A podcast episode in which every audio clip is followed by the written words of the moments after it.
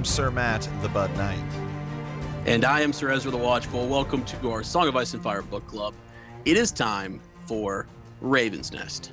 Yeah, once again, our monthly kind of group hangout, um, mega theory episode as we record with our patrons, our loyal bannermen, you know, trusted members of the Night's Watch, Hedge Knights, yeah. uh, you know, Maesters of the Citadel, Bannermans with with no name or no faces, you know, all of them.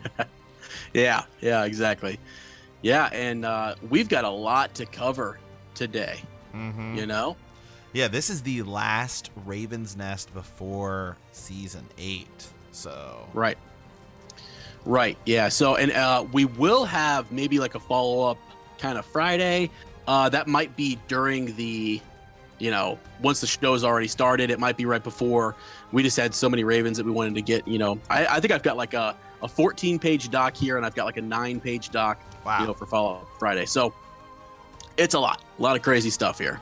So yeah. So, all right, we've got a handful of people uh, in the group chat with us. Um, we'll be kind of calling on them intermittently as we progress throughout these theories. We have a lot. I'm gonna try to get to as many of them as can. Um, we'll see. We'll see how it goes. Uh, if it starts to turn into like a four-hour recording, well, okay. Better hang on because it's, one, hang two, on because it's going to be an eight-hour recording. So, uh, no, but as we get going here, um, yes, sir, Ezra. I think we. I say we, we just jump right in. Yeah, that's fine. Uh, these first couple are actually um, there's really no comment to be made on these. It's just kind of a, a, a catch up here, you know. From um, oh my gosh, I'm going to struggle with the name. Is it is it um, Ambalash Ambalashrik? I think. Uh, I don't know. I was gonna let you hand. I was gonna let you handle that, but I totally. I don't speak. I, totally I don't speak. It. I don't speak Dothraki, so you know. Right. Uh... We're gonna have to get a pronunciation because this is actually the former high priest to the great other, the three-eyed, you know, the, the excuse me, the three-eyed falcon of the first men. Mm-hmm. So this, I just thought this was hilarious, and uh, I, I kind of couldn't believe, you know, uh, we got like three, I think, uh, ravens from him. No, we got two here. Oh, okay. And yeah, and, uh, yeah. Threat, so man. yeah, so um, this um person or or or, or aspect of something. I, am not entirely sure. The high priest. High, high priest, priest, yeah. Uh, as, as he goes by here, dear lords, in the beginning there was only darkness, and when it awoke, light was born. As the light beheld the darkness, and flame, uh, its flames flickered and fe- fell below. It, uh, its embers are your words of creation, its breath, the breath that keeps the coals burning. R'hllor, know that the wind of winter is the spirit of the great other, and its darkness runs through the heart of every man. R'hllor will be defeated in the wars to come, unless the living behold their darkness and know uh, the word that awoke the great other. I wish you good fortune in the wars to come. I like that somebody just immediately put, is that a fucking threat, bro? Like right under this thing. I mean, come on, it is. You know, this is this is the high priest of the, of the great other. You know, uh, uh, basically wishing us good fortune in the wars to come. You know, this is the enemy. This is the yeah. enemy. So uh, there's what we got one more Raven from him here, and then we'll we'll just go around Robin, introduce everybody, and kind of you know to talk after we after we read this one yeah, here. Yeah. So. Um, okay, real quick, uh, dear lords, I write you once again because I know my first Raven may have been rather ominous, being that I live far beyond the reach of many ravens. I am just, uh, I I am just now receiving words from your small council. I am a night seer, and after leaving the temple of the great other um, eons ago, I became a meditator between or mediator between the old gods and the first men, bestowing visions upon the green seers to enlighten them on uh, of the coming winds. Perhaps you have already received teachings of the symbolism represented within a song of ice and fire. If not, it would be my honor to send you a raven whenever possible to perhaps see further into what lies beyond the markings of paper and quill. Thank you for your work. It will guide uh, many through the coming night. I just thought it was kind of cool because I, I, like the way you know this person writes. I just think it's it's it's kind of neat and ominous and, and and and and cool. So yeah, we would love to actually have a, a talk about you know the symbolism, and some of that deeper meaning, you know, uh, in regards to a song of ice and fire. Mm-hmm. Yeah, absolutely. So um, real quick, I thought what we would do is just uh, well, actually, you know what? Let's just There's a lot because I think the major the, the major part of this is we wanted to do kind of a uh, that's just a first uh, you know meet and greet kind of uh, Raven. Mm-hmm. We have a huge follow up on the Crypts of Winterfell. Yes. So our first Raven is about the Crypts of Winterfell, and I thought that would kind of get us going. And then, or would you would you rather do Lord Adam Parker's responses first, or we you want to start with the um, just a different take on the Crypts of Winterfell? Let's do um let's do the Crypts of Winterfell, the this take on it, and then we'll let Lord Adam Parker go first because he had obviously that huge theory that we read yeah um an episode ago, and then we he can kind of compare, contrast to this, talk a little bit about his own, some of responses, and then we can have some other people kind of join in and, and the whole deal. So Okay, nice. Okay. Mm-hmm. Awesome. Yeah. All right. Go ahead and take it away there. All right, my lords, greetings. I hope this letter finds you in good fortune. In my recent study of Maester Yandel's A World of Ice and Fire, I came across an inter- interesting play of words in the section on the Long Night that piqued my curiosity. It is said, so complete was the winter that fell on the world. I believe that Winterfell was raised upon hallowed ground, the site wherein the battle for the dawn took place, and the physical location where in fact winter fell. It is also my belief that the crypts of Winterfell are kept. Uh, in the crypts of Winterfell are kept both the Horn of Winter and Lightbringer, the stark ancient, uh, some may say sacred bloodline, as well as their Estout honor, required new worlds, um, like legend. Uh, oh, sorry, sorry, sorry, I skipped ahead there um, required them to be beneficiaries and guardians of these sacred relics. Secondly, similar to the New World's legend of King Arthur, only a Stark may um, excavate, restore, and wield both the Horn of Winterfell, or ho- both the Horn of Winter and Lightbringer. Thus, explaining the curious, there must always be a Stark in Winterfell, and the Stark words "Winter is coming." Lastly, he slash she who wields Lightbringer is Azor Ahai reborn. Stark plus Lightbringer equals ice and fire. In regards to the prophecy of the three headed dragon, Jon alone has the blood of the Starks, blood of the First Men, blood of Old Valyria, and King's blood. He also has the magical ability to warg, thus, his blood is both ancient and magical. That being said, his accompanying heads must also contain blood that is both magical and ancient. Only Bran and Arya share. Um, share of his sacred blood. In order for Daenerys to be part of the three-headed dragon, there must be a th- uh, a third that shares her blood of Jon uh, uh, of her blood and Jon's both. Tyrion, perhaps proof of this would require more study. I hope this helps in the wars to come. Um, long days and pleasant nights, my lord. I am uh, Blash Kurith. Blash Kurith. So. Dude, people are trying. We're trying to figure it out in the uh, in, the, in Discord. Um, but yeah, so is is uh, yeah. I mean, is our high priest here trying to make the claim that that the Horn of Winter and Lightbringer are in the crypts yes. of Winterfell? Yes. Okay. Is. Okay, gotcha. I mean, it just uh yeah. And then and then he also goes on to kind of talk a little bit about the the the the the, the you know the magic in the blood, the mm-hmm. the Starks and the Targaryens and you know um all of that. So yeah, let's uh so let's I'm, grab yeah, a few folks. I'm gonna grab I'm gonna grab Lord Adam Parker here because uh so I want to talk a little bit about this and kind of Lord Adam Parker's take on what's in the Crimson of Winterfell, then just kind of open it up. What do other people think?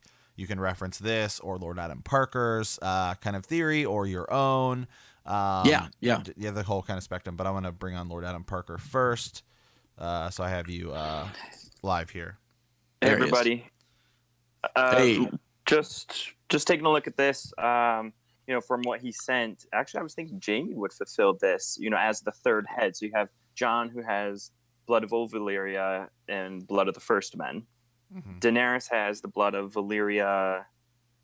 I guess not really blood of the first men, but Jaime, assuming, of course, that he and Cersei are uh, come from the Mad King, uh, mm-hmm. assuming they're you know the bastards. That that theory, and then Lann yeah. the Clever is also mentioned in one of the age, ages of heroes, and I believe that Garth Greenhand, Bran the Builder, yeah. Lann the Clever, those right. are all must be blood of the first men. Right. So theoretically, Jaime could be the third head of the dragon, having blood old Valyria, blood of the first men. Yeah, nice. I like that. Yeah, that. I yeah. Now I have a question about the just real quick, Lord Adam Parker. The Arya. Uh, where, where, was that? That he was talking about Arya and and Bran. What does he mean by that? You know, that being said, his his accompanying head that be, relating them back to Jon, Is he saying that their blood is shared? Something I was thinking that too. Um, I, I, think just Arya and Bran. Uh, well, I guess why wouldn't Sansa be included? Um, oh, because Sansa doesn't have a wolf anymore, so Arya and Bran are wargs. Oh, and I see. Maybe that okay. that kind of power. The because the first men. I get you. Know, you. Most of them are wargs, or I guess that's maybe it's. Um, yeah, I guess the wargs were more the first men. The children of the forest were more green seers. So that's mm-hmm. why Bran has both warg and green seer. That yeah. he's allowed to do that. Yeah. Um, you know, I wonder. Right. I wonder um, of- if Sansa would have ever become a warg, eh, but you know, obviously her her wolf dies so quickly that she just didn't have like the time to make that connection. Mm-hmm. Right. Well, they're all wargs, right? Aren't all Stark children wargs? And then Sansa's the only one who isn't because of that lost connection. Yeah. Yeah. Yeah. They, are, they all are. Yeah. Even Rickon. Even Rickon. Well, they all. Yeah, and they all and, have. And someone, they all have. They all have dreams Rickon too. too. Yep. Like yep. Rickon and, and someone mentioned dreams. too of like, what about Ned? And you know, I think Ned could have been a warg. It's just I think you know when you have the wolves close to you, that really brings the warg out because I think you have to bond with an animal. Um, I saw right. a, a, a, video on, on a few you know weeks back, and it talked about how Sandor Clegane was a warg because of his special bond with his horse. So it's like oh. you need a wolf, you need yeah. a horse, you need some sort of animal to jump into.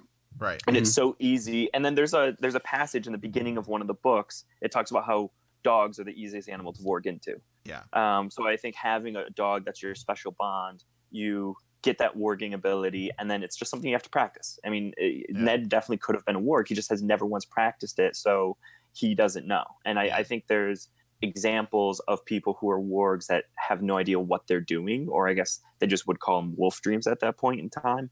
Uh, mm-hmm. Uh, and then Bran's the only one that really, really practiced it. I guess there is some sort of hint that Jon kind of figures out what he's doing. Um, Arya, I don't know. Um, yeah. Well, I think everybody has because I think the easiest the easiest way to look is look at the Targaryens, right? Especially like in Fire and Blood and World of Ice and Fire, where you know um, there's just not enough dragons to go around. But it seems like even like you know Valyrian, uh, you know people from House Valyrian can ride a dragon if they if they can make that connection. Um, right. Yeah. So it, I think I think it works. It's probably similar with with warging and and this and like, but as you said, the connection to those wolves, they didn't have wolves, so they wouldn't have made right. And then maybe also Arya. I mean, the Starks were kings, so that's where right. the king king's blood mm-hmm. comes in. Um, they were probably kings longer than anyone else's reign. You know, thinking of eight thousand years ago from the Long Night to what is it, three hundred years ago from Aegon's conquest. So right. they've been kings for seven thousand plus years. Yeah, yeah. Targaryens have only been kings for three hundred years. Yeah, yeah. Good point. Yeah. Um.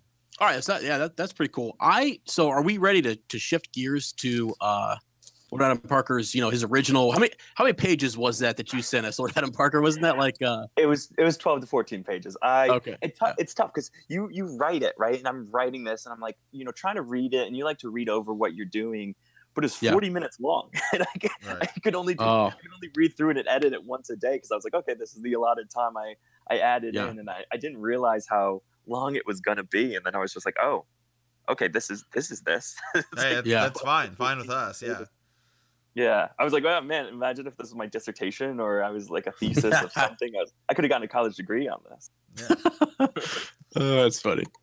Yeah. So, um, just what you want to give us a real quick, just a synopsis of it, like in your mind, kind of, you know, what's the what the significance of the uh, Crypts of Winterfell is, you know, uh, and then maybe what's there.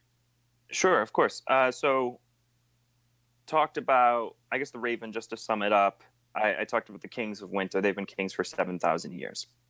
Uh, when you see, you know, when you're reading the books, Ned and Jon have dreams of the crypts. They're always in the crypts, and their dreams are very, very similar to each other. Apparently, all mm-hmm. the Stark children used to play in the crypts when they were younger. Uh, if you search crypts, I mean, it's mentioned in every single book. It's like the most talked about thing mm-hmm. in mm-hmm. the Song of Ice and Fire series. So, and there's always mystery about it. and, You know, they talk about the building of it and they talk about the building of Westeros. And so the, the crypts, Winterfell uh, was built by Bran the Builder. He built the wall. He also built Storm's End. He also built the tower in Old, Ta- uh, Old Town. Everything he built was God proof. They're magnificent structures. They're even Tywin, uh, Tyrion, when he goes to mm-hmm. Winterfell, he's like, yeah, it's really kind of not that great. it's Yeah, not a yeah. magnificent work. And yet Bran the Builder's the you know most famous person in the in the history of you know in the the ethos. And but really what Bran the Builder did, and he used giants, he used children of the forest, he used magic, he used his you know power uh, to in building to build underground. So you have this castle. It's on um, just like the Raven you guys just read. It's on unleveled land. He Mhm. just threw it down, and more of his work. What makes it awe, you know, um, Mhm. inspiring is is the fact that it's all underground, and the crypts are massive. And they talk about the crypts maybe being bigger than Winterfell itself. So Mhm. Winterfell is basically this underground crypt, crypt, um, and the old sections are all collapsed, but yet it's built and it's old, um, and it's built on these large, I think it's granite structures, and it, they shouldn't be collapsed. You know, even if you're using magic, if you're using, you know, Bran the Builders, and all these old buildings that he built are still standing. So why is it collapsed? I think it's collapsed on purpose. Um, and then I went into the old kings of winter and how they were just really mean, tough people. You know, Bran says it. They're Yeah. terrible Starks. They've done terrible things. And the stories you hear about them are just like, oh, wow, this is too violent. Yeah. um, so they were they're all terrible. So my theory was that after winter fell, the long night battle, battling Mhm. the Great Other, um, Mhm.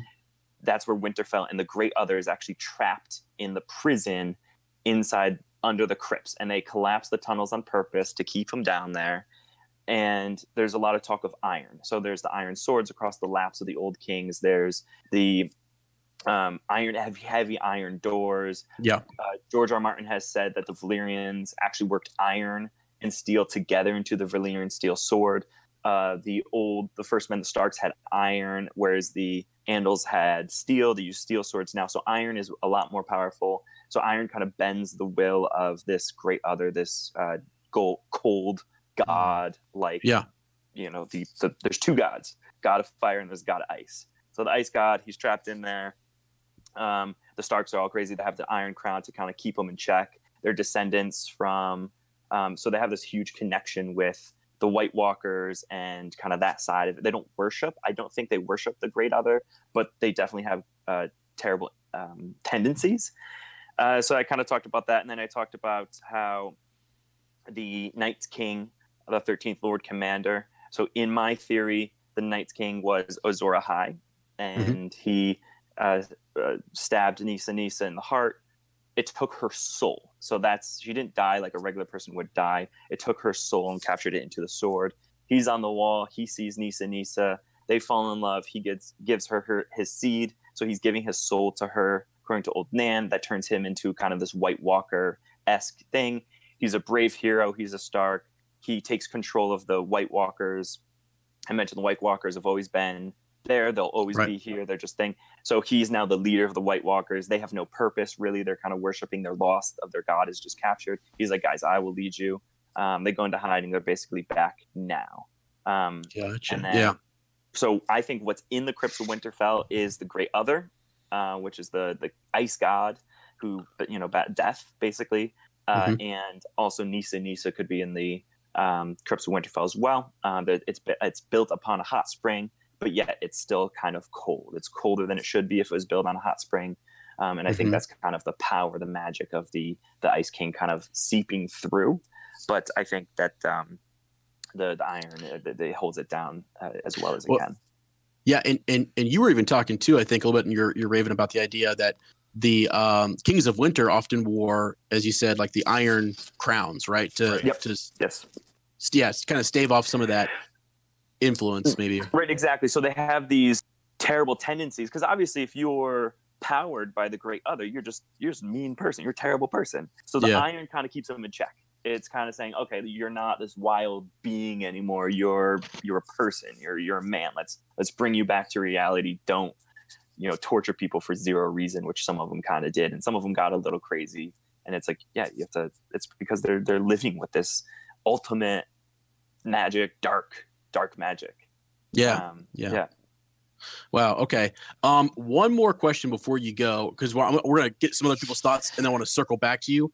Um, d- so real quickly, looking at it now, like you know, e- either in the show or even in the book series, whatever, you know, with the Night King coming back, is his purpose then is it only to free the great other or do you think it's like have you heard people talk about how he wants to end his curse maybe or whatever that may be like is there a way to like is he cursed i mean it, like could it be broken in your theory i, I guess i Sure. wanted to So in my theory, he basically has no soul. His soul is That's right, to yeah. Nissa.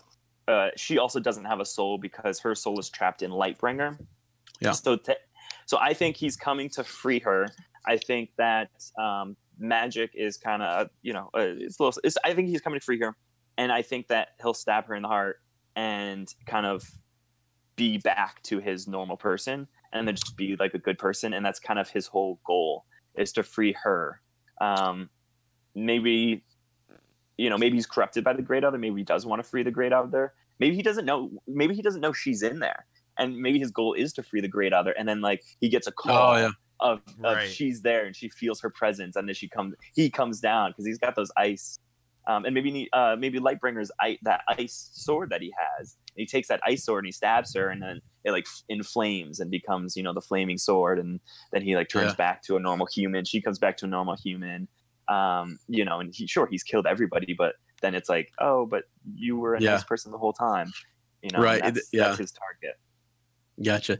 It's just so cool. It's so cool and so fun to like speculate and to see, you know, think about what other people are, are thinking in regards to the Night King because it's such a hot topic and it's, you know, everyone's kind of wondering what's in the crypts of Winterfell. Why would the Night right, King be on his way? So I don't know. I, I love it. I think it's a, a, you know, it's unique and it's it's really, and really it'd be kind of cool if so this whole like george r. R. martin's thing is that you know people aren't really who they are on the outside it's like people who you think are bad people like Jaime starts out really bad right and he's like he's turns into a nice person. In the hound you think he's like terrible person but you know like you catch it in glimpse. He like talks to Sansa a lot which i think is super sweet. He's like mm-hmm. oh my little bird like you know i'm you know don't tell anybody else because like i'm you i just was vulnerable around you and like if you tell anybody else like I'll, I'll cut your tongue off. But like he just he's trying to be nice the whole time and like his story arc is he becomes an awesome person and like he's a fan favorite. So the night king who's like the the worst villain of all time you know in, in all tv show history it's like what if he was actually trying to do good and he's mm-hmm. just kind of corrupted and like his ending is doing something good you know Yeah, that like, would be- oh that'd be that twist, yeah. was, you thought he was the bad guy Jon Snow's the bad guy Snow's trying Yeah. to kill this guy trying to find his wife again Yeah. yeah. so over here, you know, having sex with random people. Like, come on. come on. That's funny. Yeah. All right. Well, yeah, that's awesome. All right, let's uh let's let's get uh, a couple more thoughts on on the Crypts of Winterfell, and then before we leave this topic, we're gonna come back to you. Yeah, let me see here. Yeah, who else wants to uh, join in on this one? We got some people here. I'm gonna throw in uh, throw in Maglum here. Sorry, I'm just kind of putting people on the spot. So you are live. Yeah. Ah, good morning, everyone. Yeah. Yeah. Good morning. Uh, so just a few little thoughts here. One which I actually posted about in the document is so if we look back at like mythologies from the world, okay, uh, there's an interesting thing that vampires supposedly can't cross flowing water, and they're undead. So let's say if Mhm. Martin potentially took inspiration from various world mythologies, which he probably did because a lot of fantasy authors do. Uh, Is it possible that the idea of Winterfell being built on a specific spot and having water running through its walls could be Yeah. some sort of defense against the undead?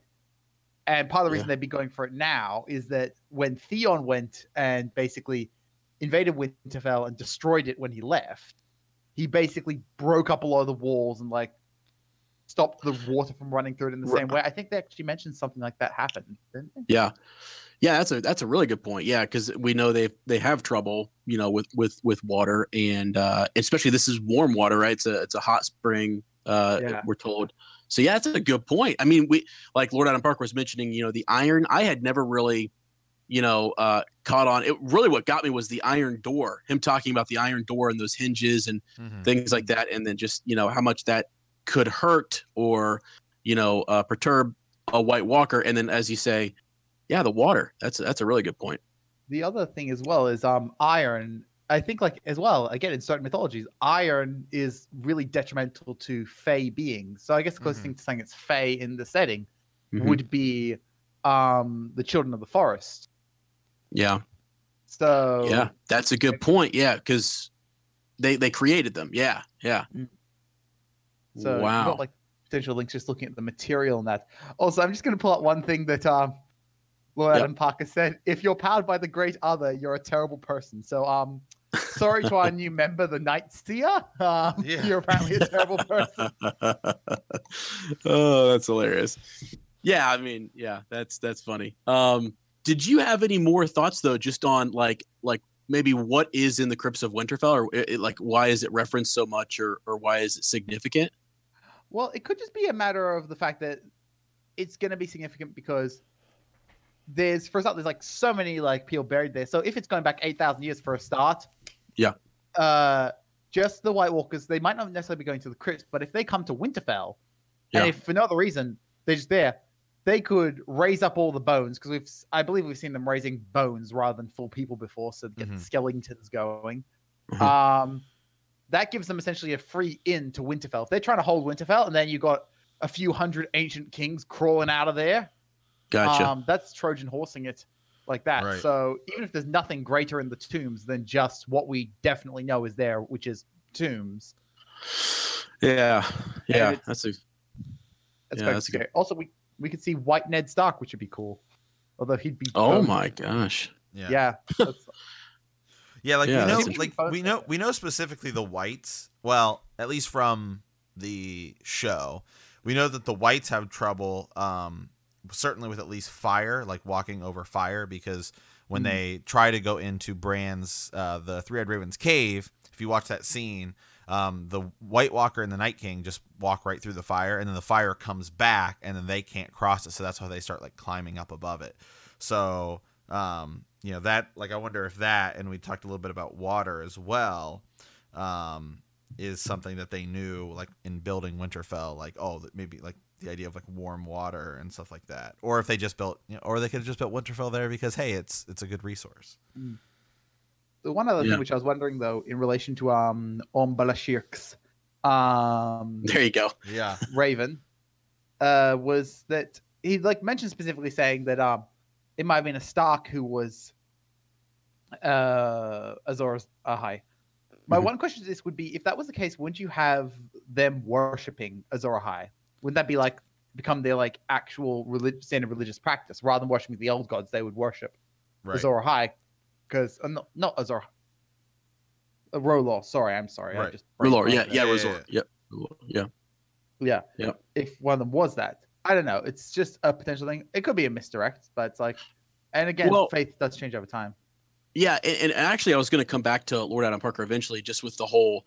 I think in his theory, he was even talking about like Azor Ahai and the Last Hero maybe being separate separate people. Mm-hmm. Um, so I thought that was kind of interesting. You know, sometimes we we think that they're so similar that they maybe were all one person, but the tale grew in the telling, and and you know, um, different. You know, the East has its version of of of you know the hero uh, Azor Ahai. So I, yeah, it's it's a it's a good point.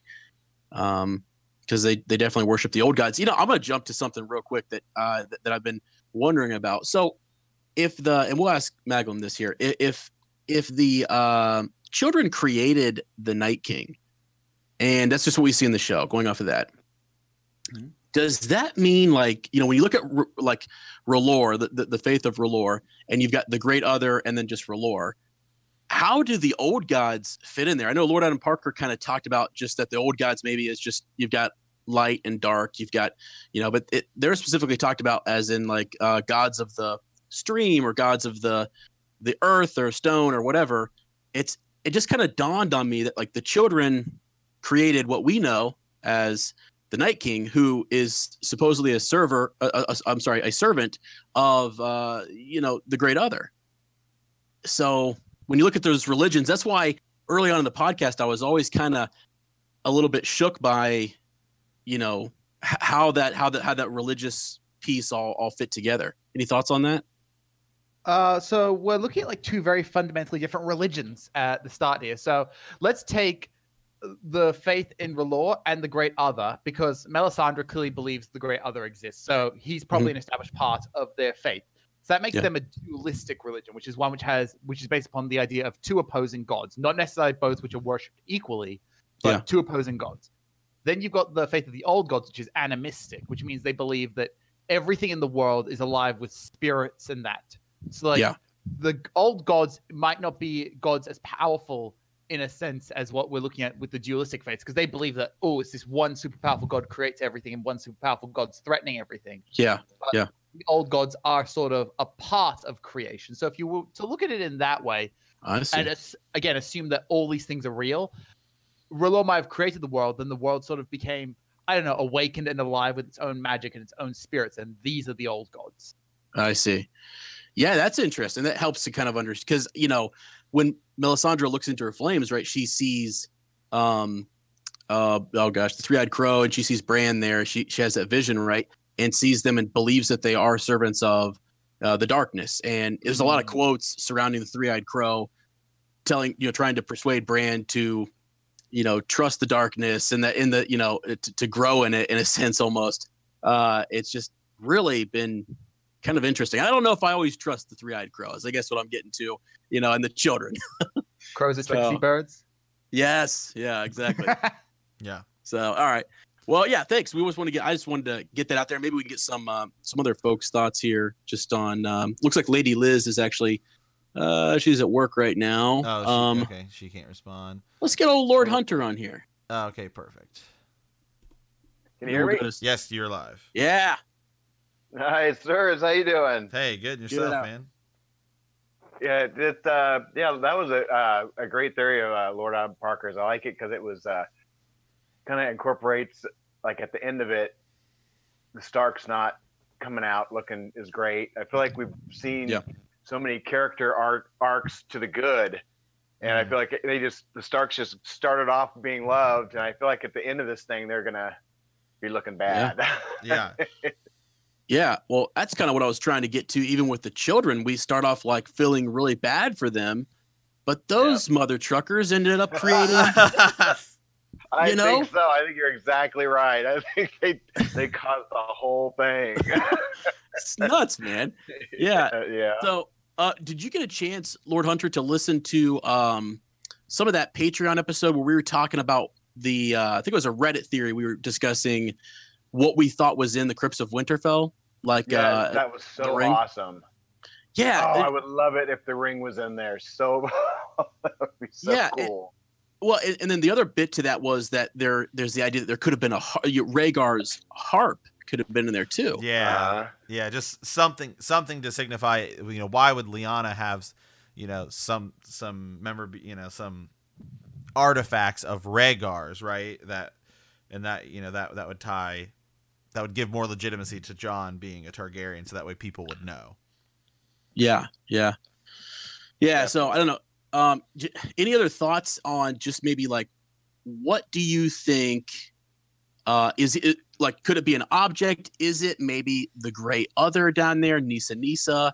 Like, why the heck I- are the crypts mentioned so much? It's just kind of nuts. I, it, it- it's definitely something. I would be so disappointed if if it's just like a couple of ghosts or something. I mean, yeah, Uh, if it's not if it's not a, a dragon or Nissa Nissa, the Nissa Nissa one would be super cool because I, I think I feel like it's not just the Night King coming to kill Yeah. Bran and that's it. I think it's gonna be way more complicated than that. And uh, yeah, but um, yeah, and, and I, and I definitely like in level one of the crypt, they better be finding something like a treasure, something to connect Jon to his mom. Maybe some spiders in level level two, and then level three should be Yeah. Nissa Nissa or dragon or some, something down in the crowd. you know? Yeah. But, uh, yeah, definitely. I- That's but awesome. yeah, I don't know for sure though. I'm just Well, no, yeah. As, as they I go hope. further down into the crypts, that it's like it, the levels Yeah. get harder and harder. Well, they talk about that Yeah. though. Like that is something they they talk about Yeah. when they talk about the crypts. They talk about at the further you get down. Like they even say, you know, they say it multiple times. There's even deeper and darker like levels which people haven't gone to. In a yeah, long deeper, time. deeper and darker. Yeah, I, I, I just kind of. I mean, I, I honestly don't know. Like, I that's why I love to hear everybody's thoughts because I'm down to find something in Lyanna's tomb. I think finding something in Lyanna's tomb is one thing, but then what's Yeah. beyond that uh, that barrier where it's been collapsed in? You know, that could be. That could be real, something real like- scary something stuff. explains something that explains why the Starks always have to be there. I mean, something that definitely There you go. puts a nail in that coffin, so to speak. Yeah, that's a good point. Yeah, why does there always have to be a Stark in Winterfell? And what happens, you know, when they're when they're gone? And you know what Yeah. escaped or what what power was broken when Bran and Rickon leave and Theon, you know, sacks it and everything. Yeah, Mm-hmm. I like to it. mention that they're talking about at the beginning where it's like over the years the the iron swords have slowly rusted. Yes. Uh, you know, so there's some that are kind of floating around already on top of Theon's uh, invasion. Yep. Yep. That's that's a good point. Yeah, and they, they often reference the ghosts that are down there, the spirits that are kept at bay, you know, because of those those swords and stuff. I actually just read on the wiki that Hodor uh took one of those iron swords when they when they left out of there. So I was like, son of a gun. Uh, I kind of don't I don't remember him taking that, but that it's just like there Yeah, we go. either. Yeah. Well, uh, so this is so from Bran um, seven, a Game of Thrones, chapter sixty six, which we haven't gotten to yet in our reread. Um, but it talks about the cavernous vault is larger than Winterfell, Winterfell itself. Wow. Wow. Yeah. That is, yeah, it's, it's little stuff like that that we don't always, you know, because what we saw on the show, it looked like, all right, they went back this hall, you Right. know, and and there's like one hallway, and th- and there it is. But I mean, it's huge, it's massive, so it's much bigger than we normally than we you know think about it. Um, so wow. Um, okay, let's see who else we have. We got a couple more. Uh, uh, folks. I'd like to get. Uh, I- I think if this is Lady Sarah here, I'm gonna see if she wants to go. Oh, she may have herself muted here. Um, That's okay. Yeah, and uh, we could try Lady Alyssa. Um, let's see if she's Alyssa. on. Um, oh, And some folks maybe just have- want to listen. she may have herself muted as well. Oh, and Lady Liz is working. Man, we're trying to Lady get some of the ladies on Lady here. Liz and- Well, what about Will Lombard here? We got him. There Alright, we go. Maybe yeah, he's maybe he's he's ready. Yeah, just uh, leave a comment in the in the in the Discord section to let us know if you guys do want to talk or if you don't. Otherwise, oh, he's got he's going back to mute here, so that's okay. All right, well, uh, you know, we can circle back to Lord Adam Parker here, or we can move on to the next. Well, uh, Uh, yeah, one quick thing for Lord Adam Parker. So we'll bring him uh, back on just real quick. Um, uh, I just want to ask real quick about the idea, your thoughts real quick as we finish up that Crypts of Winterfell discussion. You know, the difference between Azor Ahai and The Last Hero. I think that they're different people, uh, according to my Raven and my theories. I think Yeah. the last hero was, um, I think the last hero is the one who brokered that deal between the children of the forest Gotcha. and kind of ended the long night. And then I believe that around that time, Bran the Builder raised the wall, established the Night's Watch, and then there was 12 Lord Commanders. So, Mhm. and I, I, there's a harsher time, and I, I certainly think, you know, even probably, um, you know, even uh, so, I think a Azor Azor Ahai, just basically the the long night ended, Yeah. and they captured the Great Other in the crypts of Winterfell. Right. And then the White Walkers were like, "Yo, that was our dude that you just captured into the crypts of Winterfell. Let's like let's scramble back. Let's uh, you know let's attack again." So I don't think Assault. it was as big of an attack. It obviously wasn't the you know the long night that lasted a generation, but it might have been like a, a mild winter. But it was definitely a, a frontal attack.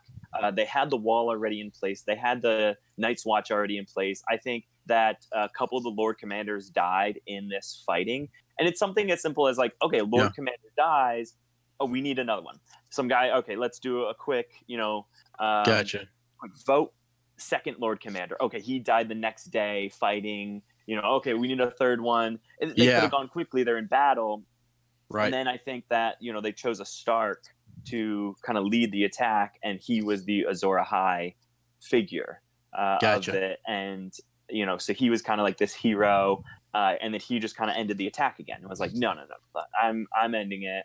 I'm super Mhm. badass. I'm a Stark. And then I mentioned in my theory that the uh, His so name. there was there's Joramun above Yeah. the wall. Oh, yeah. and the king uh, Brandon the Breaker, who was the king of of Winterfell. Um, they banished his name, so it's like he must who he who must not be named you know, is this guy? We erased all the records. They're sacrificing to the uh, to the some you know to the great other, maybe bringing trying to bring him back or something.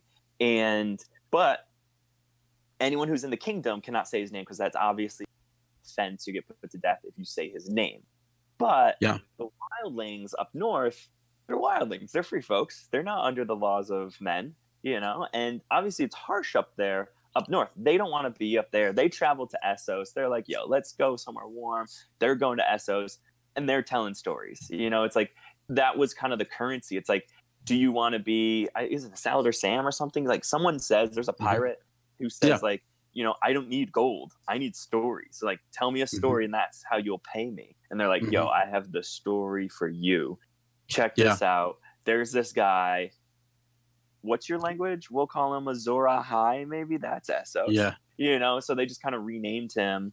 And then over the, the time, you know, or maybe they called him last year, or, maybe, or not last year, maybe they call him the hero or something. And Azora sure. just translates to that. So I personally think that the last hero and Azor Ahai are different people.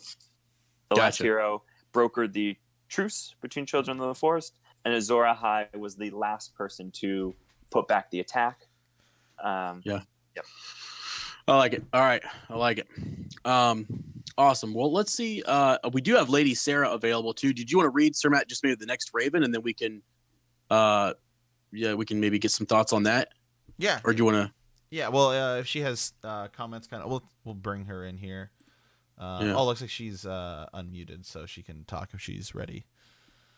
Lady Sarah, can you hear us? I can hear you. Can you guys hear me? Yes, perfect. Oh yeah. Yay. That is awesome. Yeah, how are you doing? Oh, wonderful. I'm so excited to to be in the nest and to, to get this yeah. go. oh, that's so great. Yeah, I think we actually have is your let me see here. Your um the next thing that we have in the doc is actually talking about Rhaegar. You know, why did he leave Elia Martell? Is that that's something you sent us, is that right? Yes. Oh, okay. okay. that's what I, that's yeah, what I thought. I have, I have just been, you know, out of everything with all of these key characters, it is like, why? What is up with Rhaegar and Elia? Like, there is something there. There had to have been some sort of an agreement or pact or uh-huh. something. Uh-huh you know that that changed this course you know to to lead him to Lyanna and to to the north and all of these things. And so um yeah that's kind of where that train of thought started. And i don't know if i came back around to it but um yeah. Yes that's that that's where we're at with that. I got you yeah because like like uh, the idea just just to kind of in short this is she's got i mean really good thoughts here. And uh actually sir Matt, you want to read read it for us and then we can discuss it uh, yeah, absolutely. Sorry, there's so many. Uh, there's so many uh, comments here. I've got to find the next Raven. Okay, perfect. Here we go. Yep. Uh, why did Rhaegar leave Elia Martell? In my deep, dark search for reasoning as to why Rhaegar left Elia, if their children were truly fathered by him, if and if there is a great white northern conspiracy sending Jon to the wall and beyond, another piece that popped up in this puzzle is what was Ned's plan for Jon in the long run. He seems surprised and somewhat hurt by Kat's suggestion that Jon leaves for the Wall when Ned leaves for King's Landing. Jon discusses his intent and wishes to join the Night's Watch with Benjen Stark before many things uh, uh, go into motion, all signs are pointing north, north, north. Let's start from the point where Rhaegar puts down the, his harp and learns how to fight. He becomes obsessed over the Azor Ahai prophecy, and this is where his the, the journey north kicks into high gear. We get the Harrenhal tourney where L plus R gets it wrong. And also, we have uh, H plus A. Uh, Lyanna and Rhaegar seal their union, uh, conceiving baby Jon Snow and possibly Meera Reed. Time jump to the Tower of Joy. Sir Arthur Dayne, Sir Gerold Hightower are there protecting their prince, and Lyanna, obviously at the order of Rhaegar. Then enters Ned and Howland, confused as to why uh, these two are there.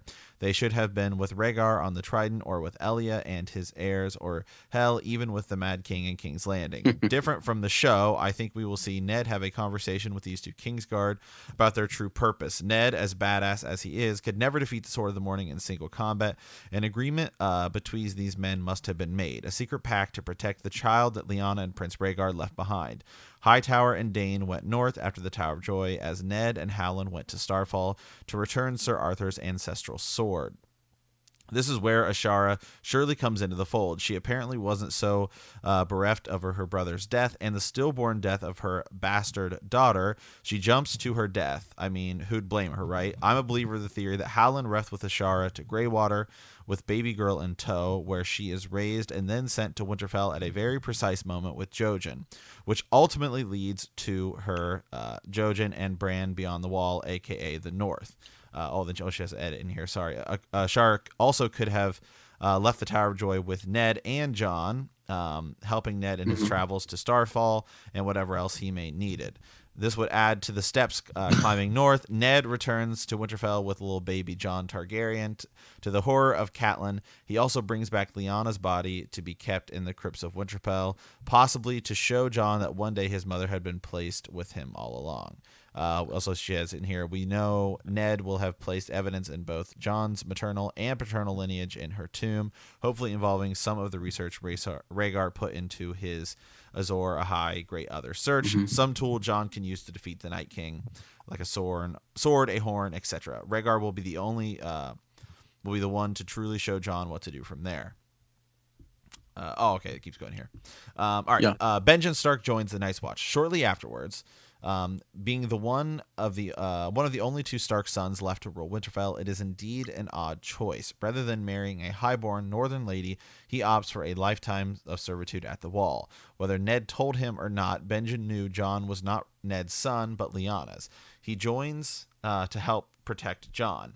Now, if this is where he goes to the Wall, surely he would have known a young Mance Rayder when he was still a crow. He seeming he seemed to know him all too well once he becomes the king beyond the wall. I think Benjen lowkey knew about Mance's possibility or possible double identity, possibly aiding in spreading the word and uh, and reach of this so-called king with his ranges and prominence.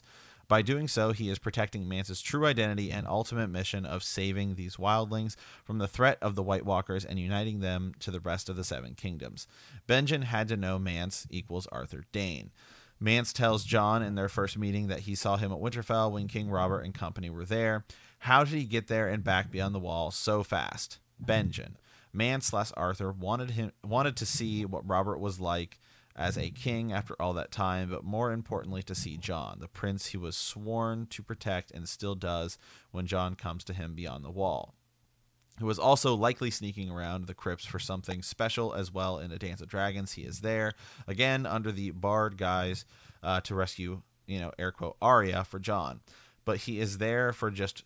Uh, but he is there for just her, or is sneaking around the crypts again, still trying to find a certain horn. Mm-hmm. He never lets any wildling harm him. From the point of Jon returning to his pavilion after Stannis smashes them at the wall, to the Lord of Bones glamour, two handed sword fights, to his mission back to Winterfell to save Arya for Jon. Mance serves and protects his king still, as does Tormund Giantsbane, aka Sir Gerold Hightower. Jon's destiny, whether it was uh, intricately planned by these two who knew his precious identity or by the gods themselves, has always been to go north, which takes us back to dear Ned. Was he planning on sending Jon to the wall all along, or was he hoping to place him on the throne at some point? Or was his ultimate and only goal to keep him alive no matter what? That meant or took. No matter the price it cost him, if Jon comes back to life, um, he will have he will have conquered death, thus giving him the power to hopefully slay the Night King, uh, which is Bran, by the way. Thanks for bearing through this, Raven. Lady Sarah, the Unraveler. What do you guys think um, Ned's ultimate plan for Jon was? Uh, do you think he knew more about Jon's destiny other than him simply being the unfortunate bastard son to a dead prince and his sister? Did Ned know Jon? Was meant for so much more after all Ned knew, really knew that winter was coming. Yeah. Wow. Yeah. Wow. I mean, there's a lot there. There is, I mean, Sarah, there's a lot. That's a lot. yeah. I go, we go, we go off, we go on a couple different train tracks um, mm-hmm. when it comes I love to it. No, that's great. Rabbit holes. Mm-hmm. No, that's great. Absolutely. Yeah. Yeah. So, r- real quickly, so you're a believer. Um, R plus L equals J, right? Yes. Um, okay. And then you're also a believer in that Arthur Dayne survives and is Mance Rayder. Yes. Um, yeah. I, be- I believe, you know, that something happened at that Tower of Joy. There was only, I think, just two or three Kingsguard that were there. And uh-huh. uh, you know, I think you guys have mentioned before in previous podcasts that uh, Tormund's like accent kind Mhm. of Yeah. Bounces back and forth between being somewhat believable and kind of like piratey, you know, and it's just very interesting. I, I don't know. He just feels like a Gerald, anyways. Like if Tormund was gonna have like a regular name, it would be Gerald. Um, Yeah. But you know, and so I I completely think that that something something sneaky happened at the Tower of Joy before Ned even maybe even got up those steps. You know, he had to Gotcha. have have some sort of conversation rather than this kind of sword fight farce.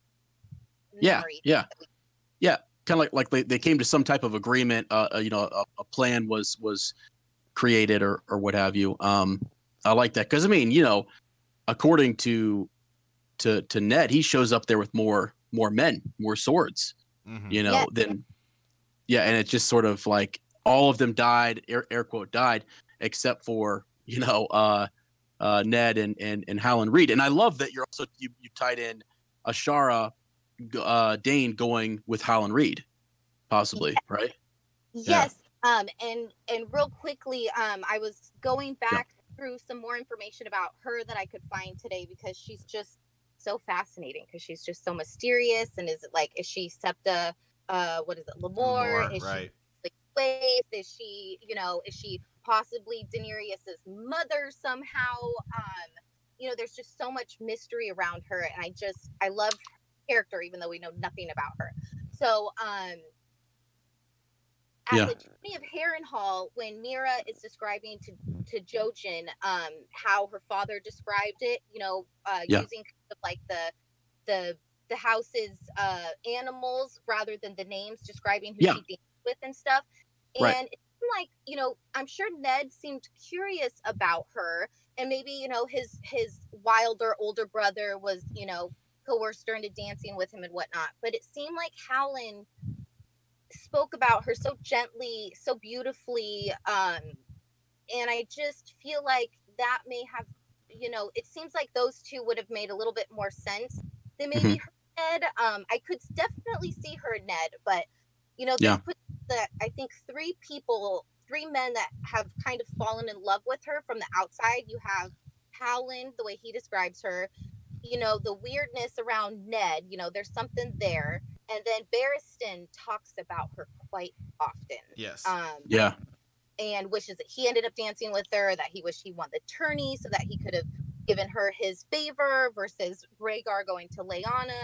And so, um, yes, I just, it's going to be very interesting to see what happens with her. Yeah, yeah. Um, I want to do something real quick, just because I see a great conversation going on too. So we're gonna keep Sarah, uh, Lady Sarah here, and I also want to get your thoughts on this. So some folks, Sir Matt, we've recently found out in in just pouring over the Reddit and things, believe that Qhorin Halfhand is actually uh, Sir Arthur Dayne, and I have a couple quotes here. Oh, Um, yeah, in a Clash of Kings, uh, this is a Jon chapter, Clash of Kings.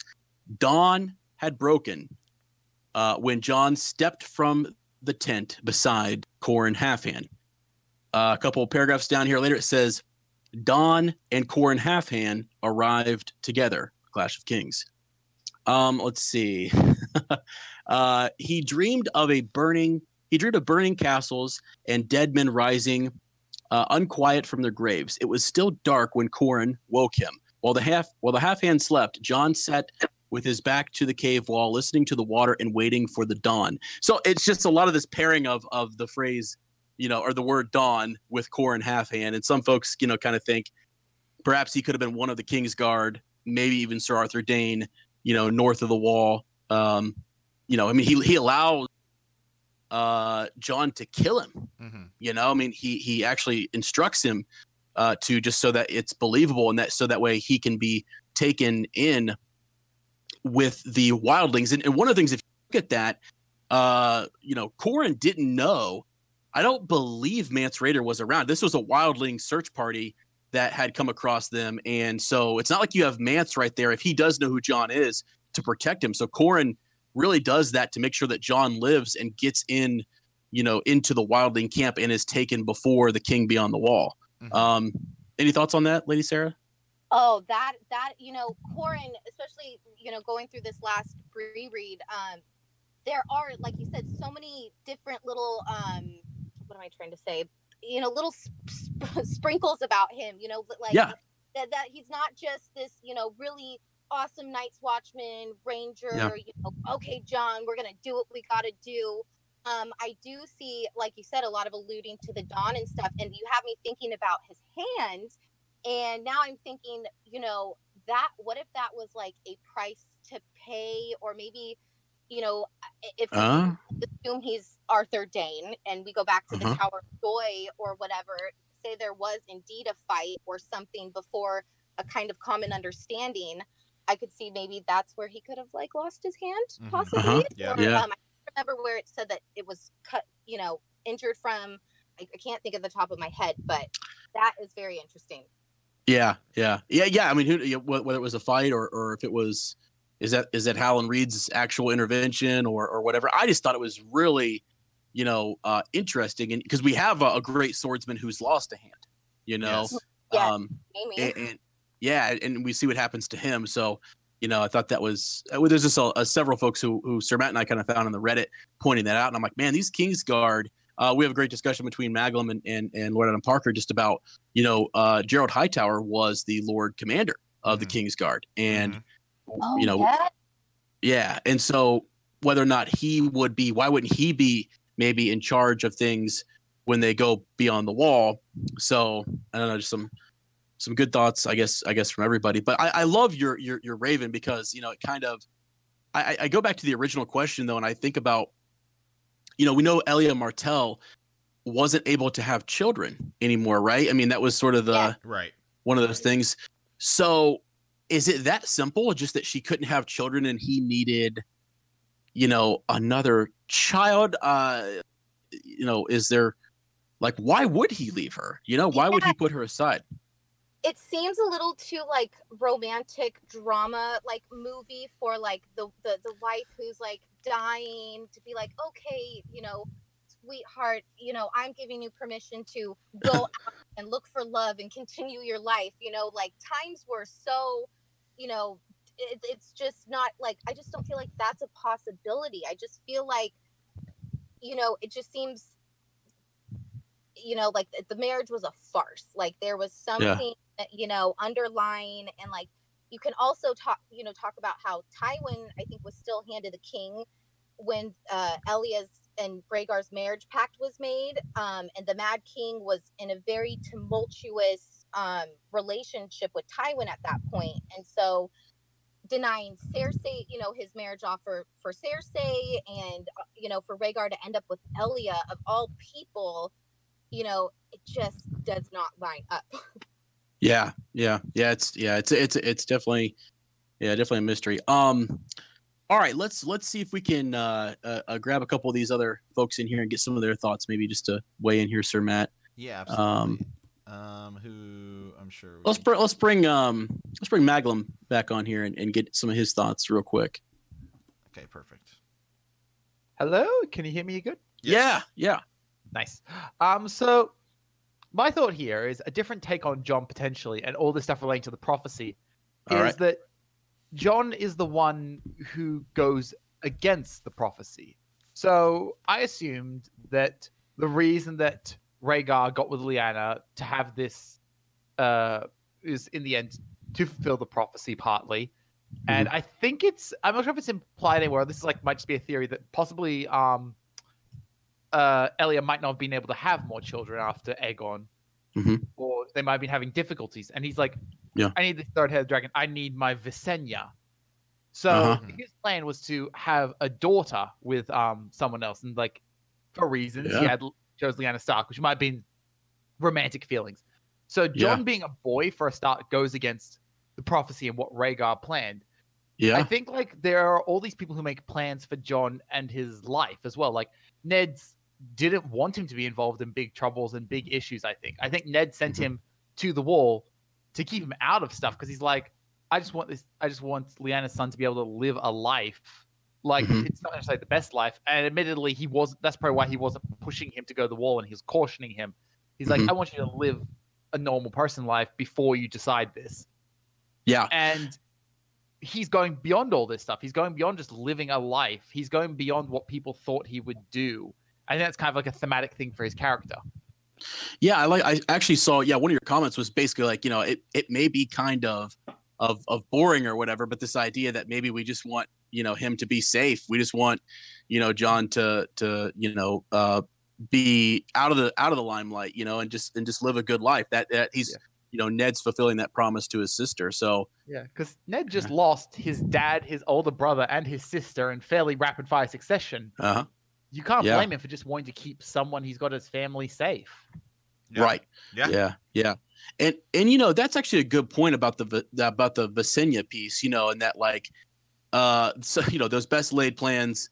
You know, don't they often go? you know, uh, not the way we want them to, right? And so it's like, yeah, he he wanted uh, a of a Visenya and ends up getting you know, uh, Jon. Um, That- That's a Jaehaerys. yeah, he gets a J- yeah, Jaehaerys. Yeah, there. You go. Yeah, exactly. I Uh, refuse to call him Aegon. I refuse. Yeah, do not. Yeah, yeah. um, so confusing. But so I yeah, I, I I like that. I mean, uh any thoughts on and you're right about Elia, you know, just that she yeah, she is uh sickly, you know, is is poor in health. I think uh what the maesters even told her that she just, you know, she won't have any more children. So um you know, I've wondered if to be a- Yeah. Sorry, go on. I was gonna say No, Rhaegar no. seems to be a bit better than Aegon the Unworthy, I think, who was the one who just Right. kept forcing his wife to go Oh, onwards Lord, yeah. despite despite the Dragon Knight. Yeah. yeah. Yeah. So um all very interesting. Any thoughts on on just like what happened at the Tower of Joy? Do you have any, you know, uh thoughts, theories as to like that confrontation? It, does it go down the way we see it in the show? I think it's a good point that uh, it was Lady Sarah who sent this through. Yes, Yeah. Yeah. that she made saying that I'm sorry, but I don't think I couldn't see Ned taking on Uh-huh. uh, Arthur Dayne. Like we had three king, we had three Kingsguard there, okay, and we Yeah. know Ned had himself plus six other people. So Yeah. we don't know the relative fighting quality of the six other people, but these Kingsguard, these were from when the Kingsguard meant something. Like these are the Right. Barristan level and Yeah. we know that Arthur Dayne outclassed Barristan. I don't know how good Whent and Hightower were. Oh, reckon? Oh, Gonna have to have King's Tower Bowl. Certainly similar abilities, yeah, but Yeah, but either way, but like Yeah. Yeah. we don't know how good all these people that Ned had with him were. Like they obviously had some training because they were all like lords and that, so they'd Yeah. been trained. exactly. But could seven of them take on the three Kings Kingsguard? I'm gonna lean towards no. Um, Yeah, it- so Yeah, I, I would mean, not be surprised. Yeah, Barristan Selmy, te- you know, when he gets dismissed, he he's looking at like Sir Meryn. Tra- he's looking at a few Kingsguard and just like Mm. gold cloaks, and he's like, I could cut down all of you right now. Yeah, Like, Yeah. Right. and then he does so- he does kill two guards with no sword. You know what I mean? 'Cause Yeah. he, when he because he On his just way when he out. leaves, yeah, on his way out, so he kills two guys with with no sword. So Yeah, it, it definitely there's something else there, you know, because as as you say, you got Gerold Hightower who was a boss, and then Sir Arthur Dayne. I don't know much about Whent, but I mean, you know, he does it. He puts some really good guys out there to mhm. to face those guys down. And I mean, Howland, Howland Reed even, you know, counts as a fighter. I don't know, maybe he more than we think he is, but Right. but uh, yeah, I don't know. Like I think Howland, like Howland, uh, might have like just created an opening or something at some point because didn't he get like wounded in the fight, distracting someone, or was that in just the show, yeah, In the show, the show, yeah. okay. Uh, okay. Yeah, and then it's Yeah. like so like again, you it, so there's potential for like various um uh things he could do even if he's not necessarily the best straight up swordsman because I mean the crannogmen have their own ways of fighting in that. Like, Right. You see Meera do stuff like that with the net. Like Meera beats like Meera's able to like stop Summer with a net. Like it's Mhm. just like little things they can do as well. It's just like yeah different different fighting styles and things yeah. Yeah. yeah okay all right awesome um let's see if we can get uh lord adam parker in here and then we'll go to uh lord hunter next let's see here right there. all right Yeah. Hi. Well, this uh, this theory is blowing my mind. I love it. Um, I, I I'm gonna level with you. I, I don't know too awfully much of, I guess, you know, uh, Sir Arthur Dayne being uh, Mance Rayder. I, I'm kind of reading the Right. books now, and every every time Mance is mentioned, I'm highlighting everything. I'm looking for clues. Yeah. So far, there isn't any. really. Um, you know, but again, there there could be. Um, you know, I kind of like the idea of like Sir Arthur Dayne maybe being Qhorin Halfhand. I thought that was that was amazing. Um, you know, there is a Yeah. huge possibility that maybe one of them did survive, or maybe was wounded. Maybe they cut off half his hand and kind of bleeding, and Ned ran Mhm. upstairs real quick, and he's just kind of, you know, I want to say off screen. Ned ran up real quick and was like, "Oh, this is bigger than we thought," or you know, maybe yeah, maybe they slash him down. He drops his sword, and, and right before they go to kill him, he's like, "Hey, you know, I have to tell you something. Like, this is, you know, I'm I'm I'm Rhaegar's best friend, and this is actually what's happened. You know, they got Mhm. married. They, you know, they the new king is up there. Um, Right. as Lyanna's just gave birth to the new king. Um, you know, you have to do protect them, and let's formulate this plan and let's protect them together. Um, You know, and that's maybe just maybe he didn't die. Uh, you know, or maybe maybe Howland Reed is you know a faceless man assassin that he learned skills on the faces. Right. Yeah, Yeah. yeah, Yeah. yeah. yeah. because he's the knight of the laughing tree. You know, maybe Yep. he is really good at sword fighting. Um, but to, to Liam's point, I mean, you know, who was there? Ger- Gerold Hightower is, I guess, captain of the guard. Is so Yeah, they say.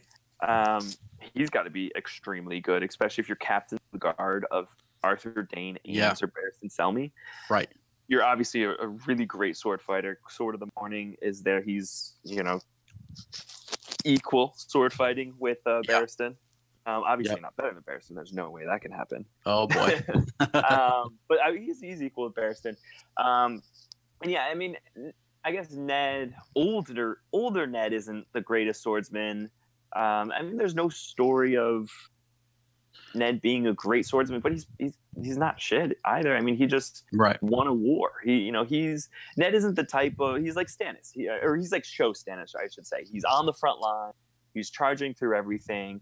Yeah. And Ned probably what won more battles than Robert did, and and probably is a beast at, at sword fighting, especially some of his men. I mean, these are Northmen who just Yeah. won. I mean, Ned. you know, seven, Ned also grows battles. up like training with you know Robert and Jon Arryn. I mean, we know you know. I mean, th- we're talking about a younger Jon Arryn who's at least been around, and you know, so he's right. Ned. Ned trains, he trains with, Willis. Yeah, he trains with, like- yeah, he he trains with like he's at, he's probably training with the Knights of the Vale while he's there. He's Yep. and you Yeah. know he's tra- he's the fact that he's training with Robert. If if we know anything about Robert, is that Robert's you know pretty good warrior. So you'd have to imagine. Robert's supposed to be great. You have, Yeah, yeah, you have to imagine who's Ned is Ned is pretty decent as well.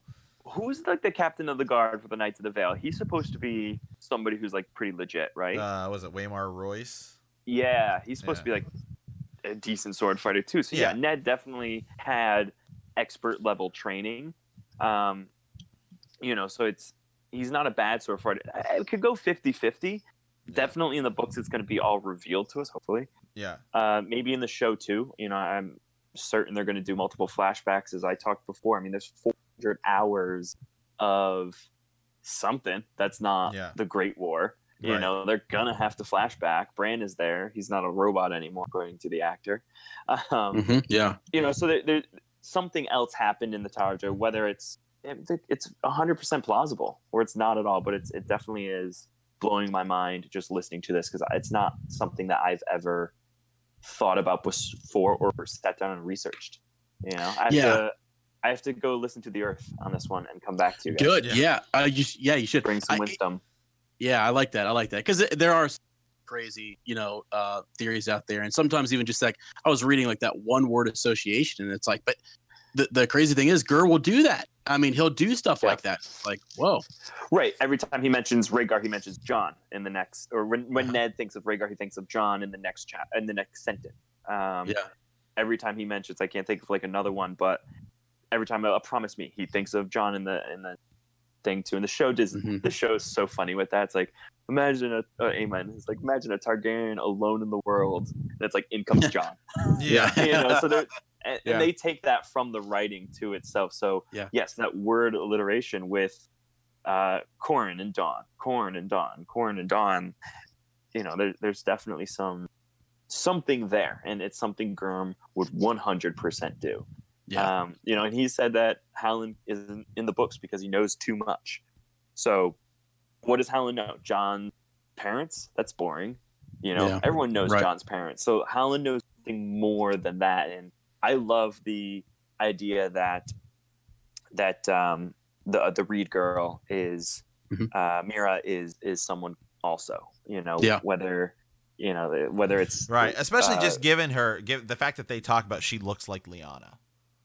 Yeah, could you imagine if like she's actually Lyanna's uh, child, and it's like Yeah. misdirection to Jon this entire time, and it's like this stranger girl. yeah. Um, People be- that would kind of suck, but or she- twins. Yeah, be- Magum says twins. Yeah. That actually, I would believe that, especially I don't know how they they're also roughly like the same Star age. Wars. Right. Yes, they're supposed to be like exactly the same age. Um, and I don't know how much Gurm brings from Star Wars, but I, I mentioned in here kind of in the chat, it's like, you know, Anakin Skywalker was the chosen one because he was the father of Luke, who brought balance to the Force. So Mhm. Rhaegar was the prince who was promised because he gave birth to Jon, who's gonna Mhm. you know a- avenge everything essentially and like that's kind of how the prophecy prophecies work um so i'm not sure how much other influence he brings but like you know star wars is supposed to be like the set in stone hero's journey if you're writing a hero's journey you follow this Mhm. uh, guideline essentially Yeah, that um, so having, yeah. so having twins you know could be maybe an element he, he took from a different story and it's like okay jon and meera are the twins um you know there's Yeah. always like a plan b like you know Mhm. young griff that's just plan b if everything else fails like Yeah. you know he, he can finish it however he wants like oh jon got i accidentally killed jon like if didn't bring him back oh well, Yeah. meera is also Rhaegar's I mean, it's Could like- you imagine? I mean, he could you confirms, like, like he comes he confirms he's yes jon is 100% uh who, who who- you you do you do a really great uh george martin voice but it's like it's like jon is jon is uh you know 100 Rhaegar and lyanna's Yeah. child and he's Yeah. dead Yeah. but meera Yeah. is also a child and it's like that's bran's vision it's like you know ned brings back twins and meera's one of them it's like oh okay it's like, what- what? crazy. Um, but I love this. This is blowing my mind, like I said before. And, and as I'm reading through, um, I'm going to look out. Um, Qhorin's dead, but where I am now, but I, I should go back and, and read those and try to make these, uh, you know, and say, okay, read with an open mind, essentially, and be like, is this how accurate could this be? Search for clues. Yeah. Yeah. Yeah, well, you know, I- I, cool. I, I say I say we go down the rabbit hole even further. The the Gur let's reveal all these characters last minute thing. I say Lyanna has triplets and it's it's three it's heads of the dragon. three heads of the go. dragon oh. and it's Jon Snow, Meera Reed, and Val. And you know, and then Oh, that, that would explain why they all go north and they take Val up there too, and let's just hide them all. Then you could say, Yeah. well, but her hair color looks different. It's like, well, you know, when you have like eight, you know, when you have more kids, it makes it, you know, that's why Sansa has red hair and, you know, Robb Yeah, has kind yeah. of Right. redder hair and Right, Arya and looks when- like Lyanna. and when George Martin dies before he finishes the series, Mhm. we will be the number one uh, podcast, and just, you'll be elected by the council. Yeah, to finish the book. rewrite Yeah, and yeah. we're 100 Yeah. going to write it this way. We'll, be the, we'll be the we'll be the Brandon Sanderson, right? Of uh, Oh. Yeah. of uh, You're gonna Wheel have Wheel of Time. It's not like it, it's not like we're saying Hagrid's a flat earther or anything like that. yeah, exactly. Like Yeah. J.K. Rowling's coming out and being like, "Oh, by the way, Yeah, This that's is- ridiculous. I wrote this part in here." You know, like we we can do that too, but these theories make more sense. yeah, Yeah. That's great. awesome. All right. Uh, Uh, yeah, let's, uh, uh, should we or should we move on to what another theory here? well, we've we've got the uh, patch face theory, um, and we probably won't be able to get through all of these. I'm, I'm thinking now, you know, just with with time. But Mm-hmm. well, let's well, definitely got quite a few more to go. But should we do the patch face theory and then maybe bring on? Um, Well, oh, is is the person who wrote patch face in here? uh, no, no, no, no. Oh, Um, okay. Well, so we can get we well, can we have just read we it have, and we have Patchface. We have a second R plus L equals J theory. We have Jaime as Azor Ahai. Who's Nissa? Nissa. Did Lyanna Stark see the? Oh, this one's Song of Ice and Fire Vision. Yeah. Let's Or let's do this real quick. I want to. Yeah, let's do the second, um, the the R plus L equals J theory, and then let's Mhm. bring in uh, Lord Hunter real quick, just so you can Mhm. kind of talk about maybe Tower of Joy, Right. you know, things like that. Okay. Um, I'll go ahead and read this one real quick. yeah, yeah. So uh, this was from uh, Kendall, uh, Yeah. who is the sor- the the sorceress of uh, the Rabbit Hole, which I love. so, and actually, Kendall, we will get back to your patch face uh, theory eventually too. I might move that over to, to the follow up Friday uh, doc. So she says, um, I know a lot of people think that Jon Snow's parentage might end up being different in the books. In the show, he is Aegon Targaryen, trueborn son of Rhaegar and Lyanna. Uh, I really enjoy all of the different theories for the books. Maybe there was a little switcheroo, and Jon is really the child of Ashara Dayne or something totally different. There are tons of possibilities. However, I was reminded recently of an interview where uh, uh, Dave, and Dan, the showrunners, uh, sat down. Uh, when they approached George about turning the A Song of Ice and Fire series into a show, he agreed to let them do it on one condition that they could tell him who Jon Snow's mother was. Obviously, they were correct uh, in their answer because we have this amazing show.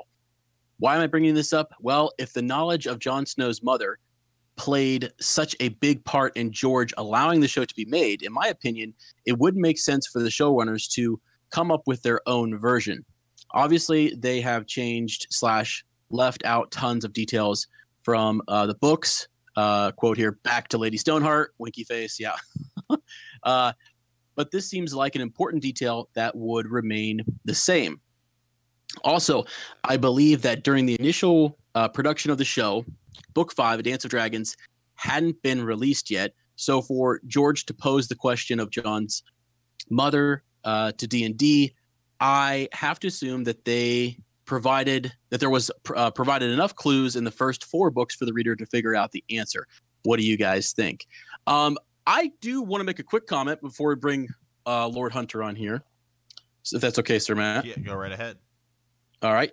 Um, in that interview, I I love this because the folks in the Reddit they eat up every word, every all fans everywhere. It doesn't matter where like, like where you're at. Like um, Gur actually said that uh, when asked whether they answered cor- you know correct or not, he said they answered correctly, not that their answer was correct. And I always thought that was hilarious because what you know they're saying they answered the way he wanted them to, or the way that they want that he wanted them to, and uh, maybe that wasn't the correct answer, but let's go with it. I mean, that's kind of crazy to think about, but Mhm. like that's how nuts people are when it comes to trying to find a way in which you know R plus L doesn't equal J. You Right. know, so yeah. But let's see what Lord Hunter uh just get his opinions on Tower of Joy and maybe this whole uh R plus L equals J, you know, situation here. Yeah, so all right. I mean, is Uh, yeah, you're is it a thing? Yeah, you're live. So Hey, uh, yeah, I definitely think that at this point, he like Jon is is the main guy. Like I don't, I, even- although it would be cool to have maybe the Hound pop up or Jaime, you know, show up with you know a twist of something, but Mhm. with as much background info on all this stuff and people going way so far out of their way to protect him yeah. I, I, I find it hard to believe that someone else is going to come in and just like, no, I'm the chosen one to, you know. Yeah. But Yeah. uh, yeah, it. Uh, Yeah. It just doesn't Yeah, seem that's- like yeah, that's, that's a lot of work, right? yeah, it's something that Sir Ezra and I have talked about. I said Yeah. I think at this part, man, it's harder to prove that R plus L equals J doesn't exist. Like or isn't Yeah. isn't isn't the way to go. Yeah, I mean, there's so much legwork has been, you know, given into the wordplay on, you know, the with the uh, the uh, high tower. Is it, you know, it, who is he? Ver- You know, it's like if they're over there protecting him. Yeah. I mean, I I know I, I just feel like uh, that seems to be, but I mean, it's fun to theorize Oh. who else it could be. But yeah, I mean, I think it's Jon. Yeah. It, right, right. It, it is. I mean, it is. And that's what a lot of people who are against the. Uh, I'm sorry. A lot of people who argue, like, let's say it's Ned and Ashara Dayne equals Yeah. Jon. Um, a lot of people argue that, and it's sort of like I've heard people say to you know R plus L equals J theorists will say to those folks, you know, where's your textual evidence? You know, like where where are you getting this from? yeah. And they kind of yeah. a- a lot of times when they defend it, they're like filling in the gaps. I mean, I it's one of the issues that uh, Sir Matt and I kind of had with Order of the Green Hand. Not issues. I mean, it's a it's a cool YouTube channel, and I I fully support going and checking them out. But it's like, man, uh, it's a lot of speculation. You kind of just have to fill in Uh, what you think the story might have been, uh, not based on text really, but just you know, Right. this could have happened. You know, so uh, I- it's I, definitely I definitely wait, would liked that angle. I like the thought of Ned having this toward affair, this toward relationship with with the Sh- Ashara Mhm. before Cat. I just hate Catelyn. So she's su- uh, such a pathetic. human. I cannot stand her. So you Yeah. can't get the hundred archers to Moat Cailin, you worthless piece, man. Can you at least do that? You know? So I I love it that for him to like forsake her would just be the greatest. I think. Wow. Yeah. I don't think we're gonna get that. yeah, yeah. Uh, what are your thoughts on the whole Tower of Joy? I mean, like, does that go down the way we see it in the show, or is Oh. because I know people have a lot of mixed, you know, thoughts on that. Um, Yeah, I got the word. I am so horrible with that wordplay stuff, and that whole, uh, what was it, like a fever dream of Ned's was just Yeah. crazy. The way it's like that totally. I feel like what you guys were talking about earlier, like they made, they actually had a conversation. This is what's going down. This is the, Yeah. the next king. We need to do this. I mean, that seems Right. more realistic than Right. than this crazy sword fight between all these key players right, especially Right. they all seem so cool headed and and like they could logically work it out versus okay let's go You yeah, know? yeah, you're right. Like, I mean, I'm sure Ned is pissed that his sister is there, but also, Yeah. like, he doesn't know who they have up in that tower. For crying out loud, Right, like yeah. maybe yeah you know he, he could go in that a little more sensible i guess you know is, is what i Mhm. think so. But wow. Yeah okay. Yeah. um awesome. All right all right. Well let's uh let's let's jump on down here a little bit and and we'll pick another uh raven. We've got uh boy we've got wow, sir matt we've got a couple to pick from. Which which one you thinking here? Um, yeah, let's let's do um let's do did Lyanna did Lyanna Stark see uh the Song of Ice and Fire vision? Um, just Okay. this sounds super cool. Dear Sirs Ezra and Matt. Uh, I recently subscribed to Bend the Knee podcast and have greatly enjoyed exploring Westeros with you and your listeners over the last couple of months. I'm fairly new to A Song of Ice and Fire, having only read through all the books once, going through my second tour now. And I had a question, but if this has been previously discussed, I'd love to know which episode. It seems to me that the Green Seers are a typically people of the North.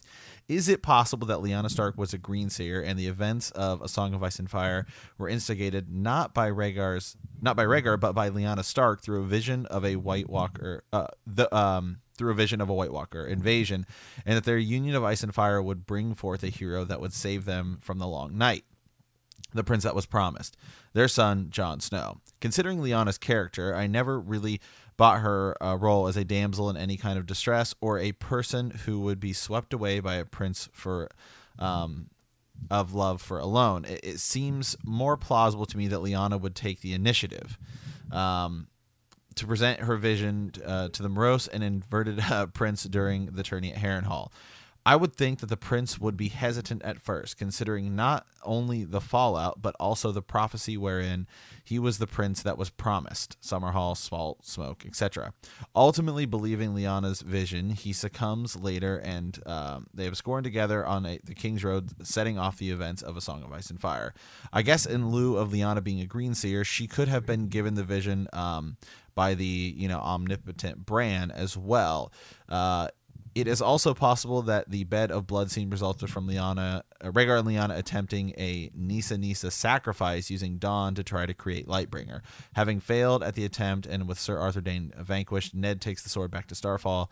I think this might be a little far fetched, to be honest. I really, um, I just really want Dawn to play a bigger role at the end of the story, and I've always felt like Jon and Dany are headed towards a Nissa Nissa like encounter, but hope that is, um, hope that it, if that's the case, a cooler sword than Longclaw is used, or Longclaw is revealed to be something else. Keep up the great work, and seven blessings um, for you uh, for improving my commute. Uh, kind regards. Uh, what is it? Dobrin. Dobrin, I guess? Dobrin, Yeah. Lord of the Dornish uh, Starches. that's awesome like D O Um, U D O U G H. Do. G-H, Like, yeah. yeah. Like yeah. yeah So, That's yeah, awesome. Um, Um, let's see if Lady, Lady Sarah, Sarah? Yeah, might want to might want to jump in on this on this one. let's see if she's available um she might not be though She she has herself muted here. okay Uh, we'll we come can- back to Oh, lady no, there we sarah go. There we go. She's oh uh, perfect. Hello. Sweet. Perfect. Yeah. Um, any thoughts on on you know, just like Lyanna being the one who um, instigates this this this whole thing, and maybe she's not kidnapped, but she seeks out Rhaegar, type of thing. You know, that's very interesting. I'm not sure. I think it was maybe Lord Parker that had like Yeah. said something funny about Grandma Stark like a, a few days ago, and it got Yeah. me thinking because we don't, you know, like most of the moms in in Game of Thrones, we don't know a whole lot about them, and so Mhm. we don't know a lot about Ned's and Benjen's and Lyanna's mother. Um, Mm-hmm. But what we know about Lyanna is that she's always described as really wild and willful and Yeah. completely not just like a, you know i don't think it's just a northern thing i think i think there's something there and she most definitely most definitely could have been I could have seen these things you know um Yeah. like in her dreams just the way jon does the way you know targaryens and starks do and i feel like the stark lineage has has some some old Targaryen in it, or um, oh, what's the other? You know, some other like Valyrian family, um, Okay. Okay. you know, crossed in it that could give her those sort of abilities to be able to see these things. However, I, you know, where her and Rhaegar would come together in it, where she would like, you know, I, I don't know how she would bring Rhaegar into it, rather than him needing to find her on his own. You know, Okay. Yeah. So I mean, yeah, it would be either she has to communicate something to him at Harrenhal, um, and then they rendezvous later, or or someone, you know, I, yeah, that that's a good point. When does she? Because because we had the whole kidnapping situation, we air quote kidnapping situation. So, um, yeah, I- that's that's a good point. Unless it's arranged or something, it's some arranged meetup that is made to to look that way. But um, I like the, you know what you're saying about, about her being very you know wild and, and, and willful, and it does kind of fit with her nature. You know that that she would um, if she thinks this is the you know for the good of the realm, or she has this vision. Uh, yeah, I could see her you know doing something like that. Yeah, Yeah, almost kind of like Sarah Connor Terminator start like Yep. style. Like I Mhm. have to have this baby, and it has to be with you, and let's figure it out. like Yeah, something something to that effect. Gotcha. Yeah. Yeah. That's that's I like that. I like that. Um, the other point here was so is it also possible that the bed of blood scene resulted from Rhaegar and Lyanna attempting a Nissa Nissa sacrifice? Wow. Yeah. I mean, that is a intense there was I mean, it's always referenced that there's the the blood and and the flowers. Um, but I mean like do we I mean, huh. Do we know she was? Does it say she was pregnant in the? no, definitely does not. It just says that she was found in a bed of blood. That's all we know. Yeah. Okay. I was just kind of you know thinking out loud there. Um, Yeah. but you know thoughts on that? Just just the idea that we're gonna plunge a, a sword into and like that, would Lyanna go along with that? I mean, that, that- you have to have like that's a willing sacrifice to Mhm. give up your spirit. could- to step in real quick, it could have been um like an old fashioned C section. Um Right. no, I don't you know, if you're Yeah. not familiar with The Walking Dead, um, you know, I don't think it's something that they used to do, but like if you have somebody that's kind of Qyburn esque that knows things about Uh-huh. the body that maybe, you know, other people in the realm wouldn't, they had to cut Jon out of her, you know. Yeah. Yeah. That- Okay. Yeah, or yeah, they're trying to like induce labor or something, you know, somehow or, or something. Huh. Wow, I didn't think of that. Wow, that's interesting. Yeah. Okay. All right. Um. Well, that yeah, I I, I like that. I like this is a, I, I'm glad we picked this one, Sir Matt, because it's different. It's it's Mhm. definitely not something uh we've we've talked a lot about, and and Nissa Nissa kind of gets you know forgotten. We talk a lot about Azor Ahai. And, and so it's nice to hear like Lord Adam Parker talk about this. We've got this Raven talking more about Nissa Nissa and who that person could be in our current story. You know, if if, if that is going to be a thing. Mhm. Um, so yeah. Um, let's see. Should we roll anybody out? You want to yeah, just like needle as Lightbringer, maybe? yeah, yeah, yeah, yeah. Let's let's roll on down to this one. Uh, okay, perfect. Um, good sirs, I actually have two ravens that I have been working on, so I've included both of them. Um, Azora's high theory. Oh, is this both of them? And then the next one is the following. one? Uh, I don't know. Anyway, Yes. yeah. Yeah. it's just kind of both. All right. Well, uh, let's say that uh, Jon is Azor Ahai reborn, and that Lightbringer is actually a sword. There are different versions of this theory. In one, Jon indirectly causing Ygritte's death is the sacrifice. In others, it's believed that Jon will kill Dany to forge Lightbringer. I have a different theory. Azor Ahai killed his wife because he knew he needed to sacrifice the person he loved the most. Jon loved Ygritte but didn't intend for her to die. Jon and Dany are together, in the show at least, but does he love her more than anyone else? The person he loves the most in this world is probably Arya.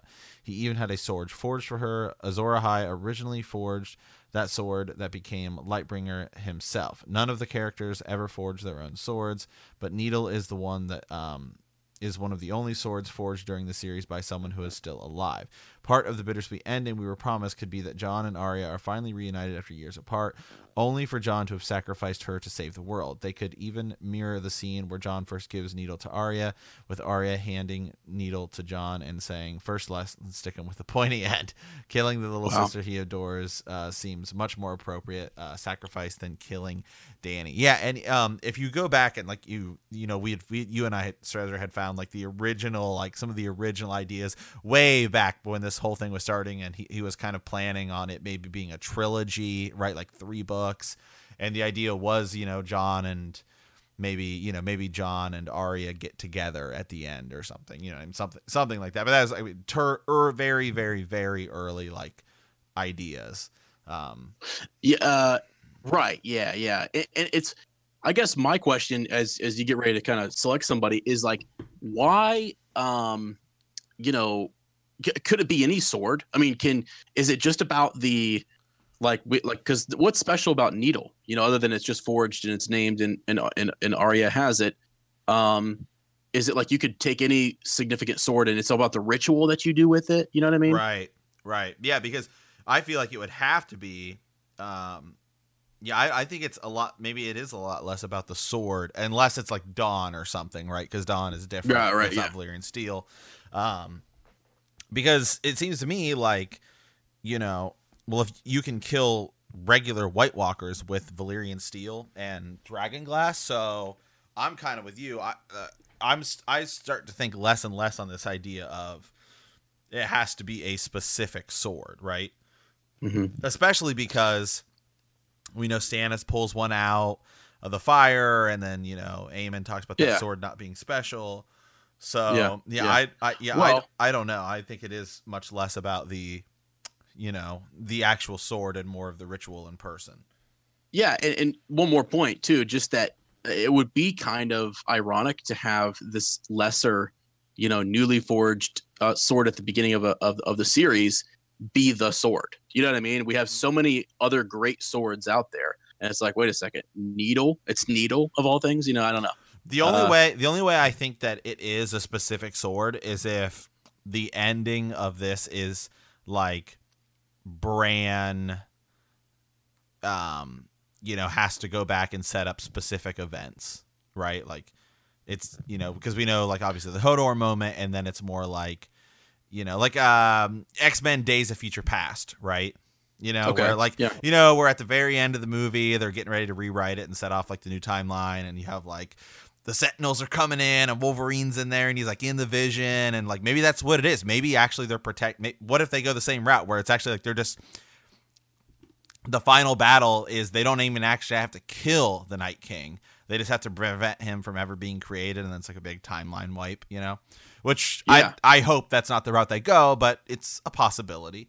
Um, and so it's more like, hey, we just have to hold this guy off until you know, like in X Men: Days of Future Past, Wolverine's back in time, and he's like trying to fix these things, and you kind of get to vi- see him like in the current time, and you know they're fixing it all, and like he Yeah, fixes it in the past like just the right moment before he dies in the future and all this stuff. So, um, Right, right. could be something like that where Bran has to go back and set up all these different events, and that's b- about the only way I think that it's just coincidence, right? That it's either Longclaw or some people say Heartsbane or Needle that it is Yeah. a specific sword and um, you know that that route.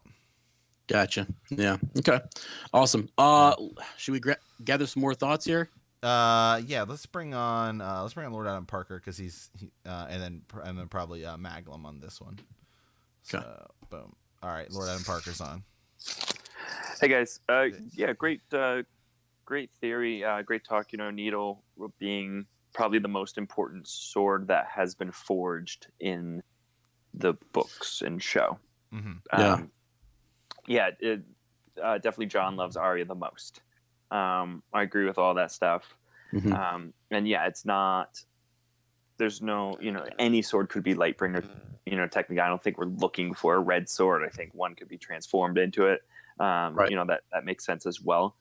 Um, although there is a Uh, yeah. good. Someone brought up Heartsbane, and I mean, Yeah. come on, Heartsbane is like Right. Basically saying like you were stabbed in someone's heart. You know. Right. Yeah, that's a Um, good point. Yeah, wow. Yeah.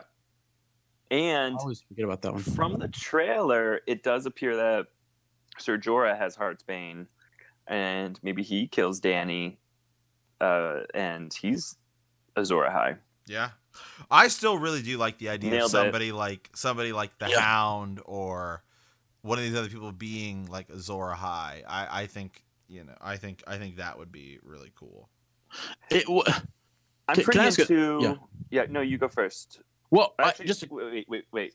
go ahead, go ahead, go, yeah, go ahead, Lord No, no, Parker. no, no, My, mine's, mine's pretty a little off. Deck. My, I, I'm into the idea of it being Jaime Yeah. as Azor Ahai. I would not be. Oh, I would not be unhappy if it was Jaime. Um, Yeah, okay. As as like one of those Sandor, you know. uh, Anyway, you Well, go. No, that's cool. I like that. I mean, we actually skipped a. Uh, we'll have to come yep. back to that Raven at some point, but um, you know, we often, you know, we talk about, you know, uh, Aemon when he was on his way to trying to get to the Citadel with Sam, talks about how the prince that was promised could have been the princess that was that was promised. Mhm. Um, yes. I- sometimes when we talk about Azor Ahai, brought up, you know, uh, Jorah using that sword against Dany, and I was I just clicked in my head, why wouldn't maybe Dany or or someone uh, like a, a female use a sword, you know, to plunge plunge a sword into a male's heart? You know what I mean? We always think That's about it. True. Mhm. Not that there's any Maybe- real evidence for it. I just think I What if could- he? What if like Jorah's gonna betray Dany, and then someone stops him and like hits him or something, and Dany Mm-hmm. picks up the sword and like shoves it into Jorah's heart. Yeah. You y- know? yeah, I mean that could Uh, be. Yeah, I mean, Has she been betrayed for love yet? oh, it's in the book. Um, What was it? Gold, love, and war. Yeah. Yeah. Oh gosh. Yeah, we'd have to look look look that up. Yeah. That that could be. I know. mean, I think Dany being betrayed for gold, if that's one of the prophecies, is Cersei saying that they will go north and then getting the Golden Company. oh yeah. I Yeah. like that. Um, but she hasn't been portrayed for love, I think. Assume like her prophecy gets undermentioned. We should talk about that soon. Um, Yeah. It and I haven't gotten. I'm right up to the point in Jaime's fever dream. I actually saw a video about his fever fever dream. I'm like, I'm excited to read that part in the books. I'm sure there's a ton of clues of his fever dream and Dany's prophecy when she's in the house and dying. Like I think Right. these are like they talk about you know the the blue uh, flower of Lyanna in the in the wall. They talk about the king with no shadow holding a flaming sword. Like, um, Right. So in her prophecy is yeah, uh, you know, betrayed for love. I, I think it's that Jorah something Heartsbane. Like that would make sense to be Lightbringer.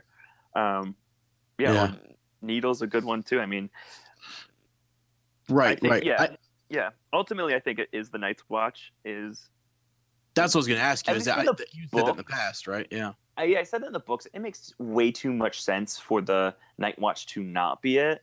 Um, and not that trailers really show literally anything. Like the whole point of a trailer is to throw misdirection. But it doesn't appear that the Night's Watch is going to be like a big deal. So I think that if we do get an Azor Ahai Lightbringer moment in the show, I don't think it's going to be the Night's Watch. I think that's more book thing. Um, that I think the final battle is going to happen at the wall or something. I'm not sure if it's going to come down Right. or you know who knows but in the books i mean yeah if they do a final battle in winterfell and if we do get an azor ahai which george r. Martin was like you know f prophecies. He's like don't believe them. Yeah. they're all liars. Is That's he true. saying that because yes you guys are correct in saying hey wh- what about the women? All of these prophecies valonqar prophecy um, you know is it the little brother? Is it the little daughter? It's everything is mixed gender. Is it the prince that was promised? Is it the princess that was promised? Um, you know or Mhm. is um, you know, is that what Martin was saying when he's like, "Don't believe prophecies because they're all just about women instead of men." Right. Um, but yeah, in the show, uh, plausible that that Needle could be Lightbringer, and there's a Jon Arya sacrifice, or you know, or um, you know, a, a, a Heartsbane and, and Jorah and Dany. Yeah. Yeah, you know what? I, one of the core things I took away from Raven too was the idea that it doesn't necessarily have to be like a romantic love. It could be that Yes, love, yep. right? That's just someone Yep. you really deeply care about. Right. It's like Um, it's like Thanos throwing uh, Gamora. you know, Sure. the thing he loved the most. Yeah, yeah, that's a good point. Yeah, so that opens up a lot more different, you know, possibilities. I think sometimes um, yeah. when, when you look at it that way. So What did Yeah. someone sent to Ra- Raven? It was like, oh, so it's talking about. I think they mentioned that too, and it was like Stannis has to kill himself, or who was it? It was like somebody, somebody just loves themselves, but they Yeah. go through like legit one. Yeah. it's like this person's just into themselves. Um, yeah, yeah, but yeah, no, it's a really great point, and it really opens up your eyes because, like, I think sometimes in these uh, theories we get too focused on maybe the words, or you know, too focused on the you know the the moment or the movement, and we don't. You know, we have to open ourselves up to, you know, what if it, what if it is a, a brother sister love sacrifice, or what if it is a, you know, Winterfell sacrifice, or duty is something you love, um, you know, anything like that. yeah, yeah. That's a good point. You know, I was looking up some of that, as you said, she the the three betrayals, uh, blood, gold, and love, and yeah, that that's I I was there's a lot of different take. I was just reading something real quickly while you were talking about the idea that um, how those things can be fulfilled and not be directly like a not a, a direct betrayal to Dany. Um, it could even be through through Tyrion or th- or through someone else who betrays her for love, you know, or Right. Yeah. something yeah. like that too, which which then kind of expands that. well, blood. prophecy. Tyrion could betray her for Jaime or for the you know his Yeah. family, which it's Right. kind of they kind of point to it, or maybe he did that in seven or something, and um, Yeah. Yeah, they do talk like that's a huge possibility, and that could be the blood portrayal or betrayal, I should say. Um, Right. Yeah. No, it could be Yes, it's, it's any of these things, and I, I like the idea too that um, that Lightbringer could be not one of the most magnificent swords. You know, it's not one of these super powerful uh, Valyrian steel swords, but it's like this little tiny, uh, you know, needle that's just castle forged steel, and it's like thin, and it she like she can't kill the hound with it. it's like not right. yeah, Yeah, it's she not tries a to quality. stab him. it's Yeah. not a good sword. Like she can't physically do damage with this Right. sword. you know, maybe it's something else. yeah, yeah, I like it. Good stuff. All right. Awesome. Okay. Um, let's see here, Sir Matt. So we've got, I mean, quite a bit here for Blood Raven. I thought maybe we could read some of the Blood Raven stuff, and then um, I know Maglum's got some some thoughts on on uh, on that. It and you don't have to read all of it because um, we've got uh, Royal um, Royal Sword uh, the third King of uh, the North. You know, by the way, he wanted us to clarify, King of the North Carolina, uh, Oh, protector of the realm of the yeah. So because he was like, I don't want anybody thinking that I am, uh, you know, trying to uh, yeah. uh, take take the title there. You know, so we That's- totally understand that. That, hey, that, that that's okay, man. You know, being coming coming from Ohio, you know, we still have problems with North Carolina. So it's just all right. There's only so one. so yeah. There's only one state of aviation. All right, and it's ours. So. oh my god. Yeah, that's right. So so yeah, Royal Sour. Uh, we've got a couple here, so we'll just read a couple of these about Blood Raven. He kind of goes on about um, just some of his thoughts there. So Okay, let's read this first one here. Uh, Sir Ezra and Sir Matt, thank you uh, all for the. Uh, thank you for all that you do. I really enjoy the podcast and all of the extra Patreon content. I am primarily a show watcher, but have listened to the first two audiobooks. I'm currently uh, uh, trudging through the reread episodes of the podcast in hopes of being current prior to the season 8 premiere. Right now, I am up to June 29th show. Uh, it is frustrating to be behind because there are so many things that you guys have talked about that I want to chime in on, but I think that it's all pretty fair game and fall, uh, moving forward. So here are some thoughts about Blood Raven. I do think that there's a lot of evidence to show that Brynden Rivers is the three-eyed raven um, in in a lineage of three-eyed ravens. We also know that the Night King is depicted this way, considering the hieroglyph of the Night King in the cave on Dragonstone does not look like the current Night King. So in my mind, the three-eyed raven whoever she or he or she is at any given time is the mortal enemy of the Night King. We know that the children created the Night King. Uh, did they create the Three Eyed Raven as well in order to keep their Night uh, King super their Night King super weapon in check? This is actually something you know we talked about um, mm-hmm. a while back with kind of that brand that brand theory we did. This yeah. is why the Night King has awoken and ventured south. Uh, through Green Sight, he sees Bran being lured to the Three Eyed Raven's cave in order to be trained to succeed Brynden Rivers. This is the Night King's opportunity to stop the heritage of his mortal enemy from passing to a new generation. I believe that the spells placed on the Three Eyed Raven's cave, on the wall, and on the Crypts of Winterfell by the children uh, and by the Three Eyed Raven were all broken the second the Night King uh, branded Bran by touching him. I kind of agree with that as well. He know he now knows where Bran is located at all times and has and now has no spells to stop him. As Uncle Benjen tells Bran, he is coming for you. Paraphrased. The only other point I wanted to make regarding Brynden Bloodraven, is that uh, Bran is training. Uh, Brynden takes him to several places in the past and present. Knowing what we know about Bran's limitations in this sort of astral, you know, travel, we know that Brynden Rivers uh, has knew what happened in these places at these times, else he wouldn't have known to show Bran these events. Following this logic, Brynden saw Hodor become Hodor prior to meeting Bran. Brynden had been to the Tower of Joy and witnessed Jon's birth prior to showing Bran, meaning he already knew Jon Snow's identity and he probably knew exactly who the Night King is and what his motivations are moving forward. Sadly, I guess that's enough for now. uh, it, it's that last bit is kind of just a, a, a twister. That's just a mm-hmm. mind twist, you know? Yeah. I mean, when you get into all that, you know, he knew it. He saw Hodor become Hodor, so he knows to bring Bran back there you know, just kind of crazy, mm. weird to think about. I don't know that you know we're not even. I'm not even of of of all that, but it's it's a little twisted. Um, yeah, I don't know. Let's let's bring in uh, you know Maglum and, and, and just get some thoughts on on Bloodraven just in, in general. You know, um, and maybe in regards to some of these ravens. We've got a few more thoughts from uh, Royal Selwood as well too, so we can read those as we have Maglum on. Yep, Maglum, you're alive. Hello. Hey. So if you don't mind, I'll just go off on a flight of fancy for a second here regarding yeah. what Royal Sword said.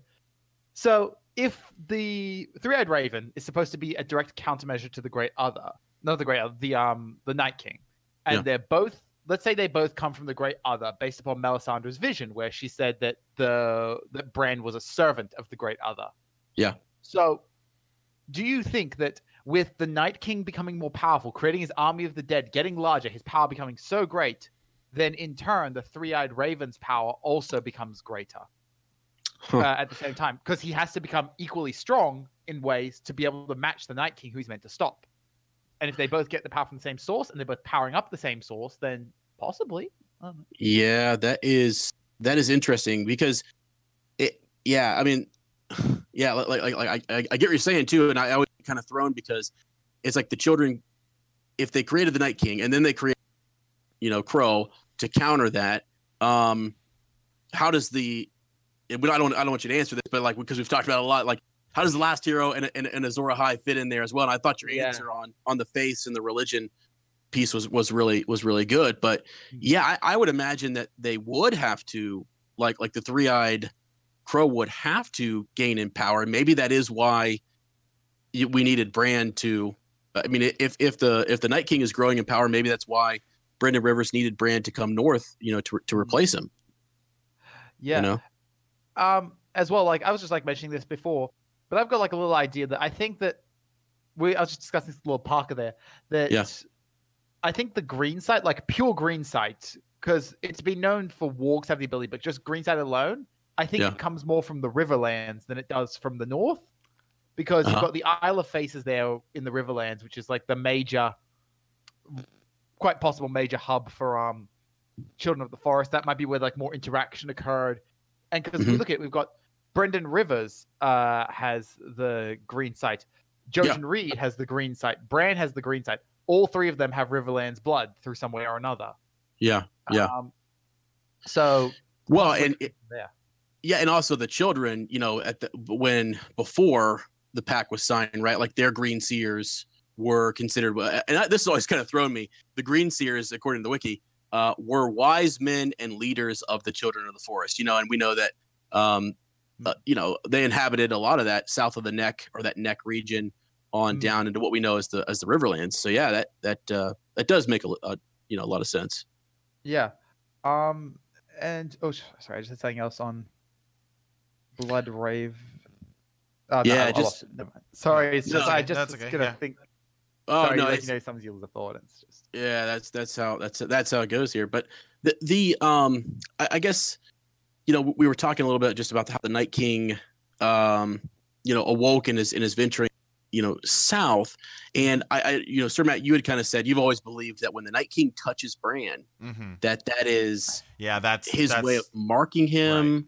Yeah, like I know. actually, I, I for the longest time, I thought that, um, I mean, for years, you can go back and you can find us on Sir Ezra and some of our other uh, earlier projects in which we were talking Game of Thrones, um, where we both, you and I both, I think, had kind of said this is how he gets beyond the wall. Is that Bran will leave, go back beyond the wall, and that broke like the spell. Um, yeah. yeah, we didn't, you know, we didn't see him stealing a dragon and knocking it down that way. And I still believe in the books, it could it could be different. Whether it's the Horn of Winter that just flat out like destroys the wall, or a similar thing happens where, and then that's what co- allows the Night King to come beyond the wall. I could see like maybe the Night King comes beyond the wall and then destroys it, and then from the other side. right from the other side, kind of, and then that lets his army of the dead walk walk through. Um, So, but I definitely think that you know that wasn't just the mark that lets him into the cave. I think it could be something uh, bigger as well. Yeah. Yeah, Sounds uh, right. Yeah. Uh, oh, sorry, sorry. Real, real quick, just to bring uh, Maglum back in this, to kind of tie those two pieces together. You know, um, d- does the Night King have that green sight, or what kind of abilities does he have? Are they similar, as you were saying, to the three-eyed crow? If, if uh, you know, according if if uh, Royal here has it has it right in that the three-eyed crow is made to counter the Night King uh, are their powers similar? I mean, can they do similar things, or you know? Mm, So, if I'd like sort of like based on like what I can sort of see, we could sort of sum it up as the Night King. You could say that his powers seem to be based around all like gonna get a bit physicsy here, but kind of like movement of energy because essentially when things get cold, you're just taking energy out of them, Right. Mhm. and he can then reinvest energy potentially into the dead, raising the dead, making them do what he wants. Oh, yeah. Uh, whereas the three-eyed raven seems to be much more based around like um, omniscience based on time and space. And then we know Bran can go beyond this and actually right. move to a degree through time and space. My Yeah. other like idea I had relating to the Night King was possibly if he's after Bran, I think the, like the actor for him will say something like being the Night King is horrible. He doesn't like existing. He doesn't like being the Night King because it's really unpleasant. Yeah. Could he be after Bran to, in the end, rather than kill him, he says, I want you to go and stop me from existing because I don't want to exist. Because Oh, wow. Bran could be a person who could potentially go back in time, undo the chain of events. Like, uh, who was talking Mhm. about, someone was talking about like uh, Terminatoring it, creating the Yeah. time loop or whatever, Right. which he could potentially do, and thereby stop the Night King from existing, stop this happening. And then, gosh, so much of history would change if you do that, though. oh like- my. Yeah. Yeah, that's that's wild to, to go back and, and almost to yeah, it would it would be a reset, you know, to the whole thing. It would it would uh uh go back to the, the long night might not happen, you know, type of thing. That Yeah. it would be wild. Mm. Yeah. I, it, well, it is interesting too. We've talked a lot about that. Bran's powers do seem, especially Right. uh, when you look at what he's able to see with his sight, seems to be more than than what we hear other green seers or, or, or folks have the ability to do. Seems to be something special about him. yeah, something It's beyond great- something something a little bit more more powerful than Blood Raven. and Yeah. more controlled.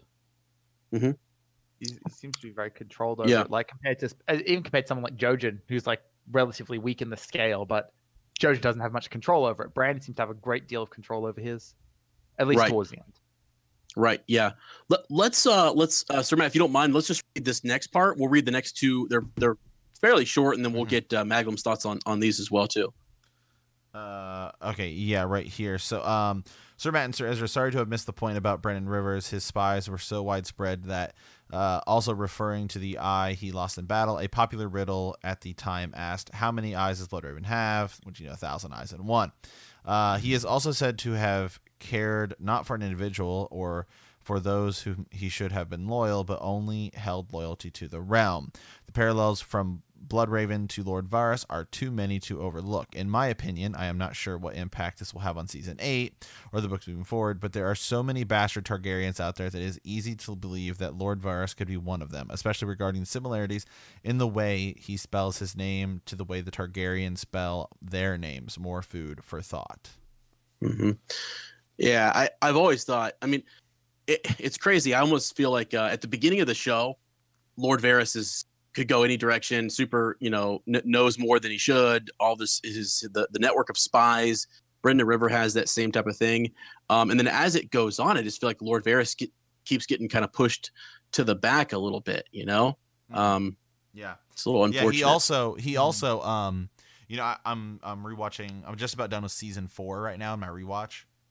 Yeah, and there's the interesting conversation. I, I don't this you know is another thing that we can't see because we don't get povs like this in the book but um varys is standing in the throne room and um oberyn walks in and talks to him and he oberyn kind of makes jokes about like you know wanting to hook up with boys or girls and he probably liked boys Yeah. beforehand. And Right. um you know and varys says no. He's like oh girls? Wow i just wouldn't have taken you for that. And he's like no. He's like oh he's like i found that you know like having those kind of desires you know uh like cause you to you know you know just they get they get in the way right and so he's like well what do Yeah. you desire and he just looks at the iron throne you know and then that's Yeah. that's the end of the scene it's a small it's a very short little scene but um yeah it's it would explain a lot about Varys Yeah, yeah. Any thoughts, uh, Malcolm, just on on on Varys's? You know, um, I know we've talked a lot. Show just identity as as to maybe who he is. Is is he a Targaryen, Blackfyre? Um, want to weigh in there? Uh, I don't mind the idea of Varys being a Blackfyre. I jokingly suggested this once before, but I think it's an interesting point that if he is a Blackfyre, he could potentially have dragon dreams, which could be where he gets some specific knowledge of Mhm. stuff. Yeah, right. If he wouldn't have otherwise. And I, I've, I forgot about that little scene where um, Varys just like has a look at the throne or whatever. Yeah. Because that's that's an interesting thing. Like possibly asexual. I don't know. I think it's just an Mhm. interesting little character Yeah. trait. I, Mhm. I've always loved Varys as well. I think he's just got this uh, great degree of. He, I'd say he's probably one of the most good aligned characters we sort of see because he's just he's just trying to make sure things run smoothly and solve like as few people die as possible all the time. But I don't know. He might have his whole greater plan in the works or something Right. like that. But I don't know. Yeah. Like he seems. I like Varys a lot. I think he's. I like. He gets a lot of really great moments. That like I just love the bit where he's talking to Ned Stark as well, and Ned's Mm-hmm. just basically like, "You watched me get um completely cut down." Then and he's like, "And I would again. I have." I was unarmed, unarmed, and surrounded by Lannister men. What do you want me to do? Right. Yeah, exactly. Yeah. And Right. Var- Varys has Varys has that he has that uh, happen multiple times because Mm-hmm. um, in the episode I was it happens in the books too, but um, in in Yeah. the show just because I, I just rewatched it, it's more it's more much more fresh in my mind. Tyrion's trial, right? It's same. I think it's the same episode. Um, he you know had talked to Tyrion before about you know you saved the city and no one will know it, and he's he's uh, Tyrion asks him that in front of everyone after Varys kind of you know in a way he tells the truth when I can't remember what question he's asked by the, by the council, but um it, you know essentially also helps condemn kind of Tyrion in the eyes of those that are judging him, and he asks him the same he asks him the same question. He says, you know, you and I once spoke. You said that the city would not be saved with me. Did did you forget that? And Varys doesn't say I didn't forget that. He says I never forget anything. Right. So in a way, he still is saying like to Tyrion, yes, I remember that, but to the core, it's like you know, kind of an ambiguous. I never said that. Yeah, it's an ambiguous answer, Yeah. right? So like they could perceive it either way, so it doesn't really help Tyrion's cause. He's got a great way with words. Varys does. He's, Mhm. I, I like as well the way that he like has this sort of persona that he puts on. Like he's always putting on personas, but like the one he just plays for everyone, he has like the over the top tee hee hee. Like I'm so silly. He's Yeah. very, he he plays himself off as being very harmless, uh, effeminate, silly. Like I'm and over the top. Like he dramatically like sucks his finger after cutting it on the um uh Valyrian steel dagger. I think at one point or something Mhm. like that Mhm. and he's Mhm. just uh, tries to be as over the top as he can. But again, he's making people underestimate him because he's trying to make himself seem less harmful than he is. Because if he doesn't act like that, then he'd end up with a reputation like Bloodraven to bring it back around. where everyone's terrified of him because like, oh god, he knows so much and he's so ruthless. Like Varys knows a lot, but people Right. don't have him as a ruthless person because he's not using it ruthlessly. He's storing these secrets and storing this information for himself and putting the pieces together bit at a time. Yeah. Yeah, that's a good point. Yeah. I mean, yeah. Yeah. And what's what's crazy too, I mentioned it uh, when we first started talking about uh Varys is that like so uh, like one of the things he does at the end of the books, right? Is it in a Dance of Dragons, doesn't he kill um oh, what's his name? Uh at the very end, the epilogue. Kevan Lannister? He does. Yep. Um, he does kill oh, Kevan Lannister, yeah. yeah. Yeah, it's so sorry by the way if anybody hasn't got there yet, but like that that you know, yeah, uh, but but it's like yeah, like like the show. I feel like kind of. I mean, I, I feel like just when Varys meets uh Kinvara or whatever her name is, Melisandre, and does does he meet Kinvara or is it just maybe it's just Melisandre? It's Um, but he doesn't meet. no, he does meet in- Kin. Not in the book. He does. No, in the show, in the show, He does uh, meet she- Kinvara. she- yes. Yeah, and she, And she kind of, she Melisandre. kind They both have. They both have good like conversations with him. Yeah, she kind of scares him. I mean, she kind of, Mhm. you know, as first time you ever see Varys, kind of like, uh, what's the word? Just shook up a little bit, you know. Right. He's Um, Yeah. At least in the show, he like specifically says, "I hate magic," basically, yeah, and quite possibly specifically R'hllor because we hear a voice speak through the flames, and Mhm. that's actually part of the reason why I think R'hllor's not like this benevolent, loving being. Is it's like just the hearing the voice of this being terrified Varys. It horrified him to such a degree. He's like, I don't know what was coming out of that flames, but it was nothing good. So I'm like, Yeah. ooh, is R'hllor this benevolent force that people think he is? Mm. yeah. Um, let me. Oh, where where is it at? Yeah, here. So, uh, someone was, uh, you know, we we have uh, just real quick, just because you mentioned that R'hllor might not be who we think, you know, he is. He might not be the good god that we want to be with. Mhm. Um, we uh, Sir Matt and I were, were reading again just the other night. Uh, uh, some we went down a crazy rabbit hole Oh my. with yeah. just theories yeah. on on Reddit, and uh, one of the guys we come across, and, and he's pretty well known in, that community, is uh, his name is Lucifer means Lightbringer, and so I just wanted to do a quick plug if, if anyone wants to go look him up.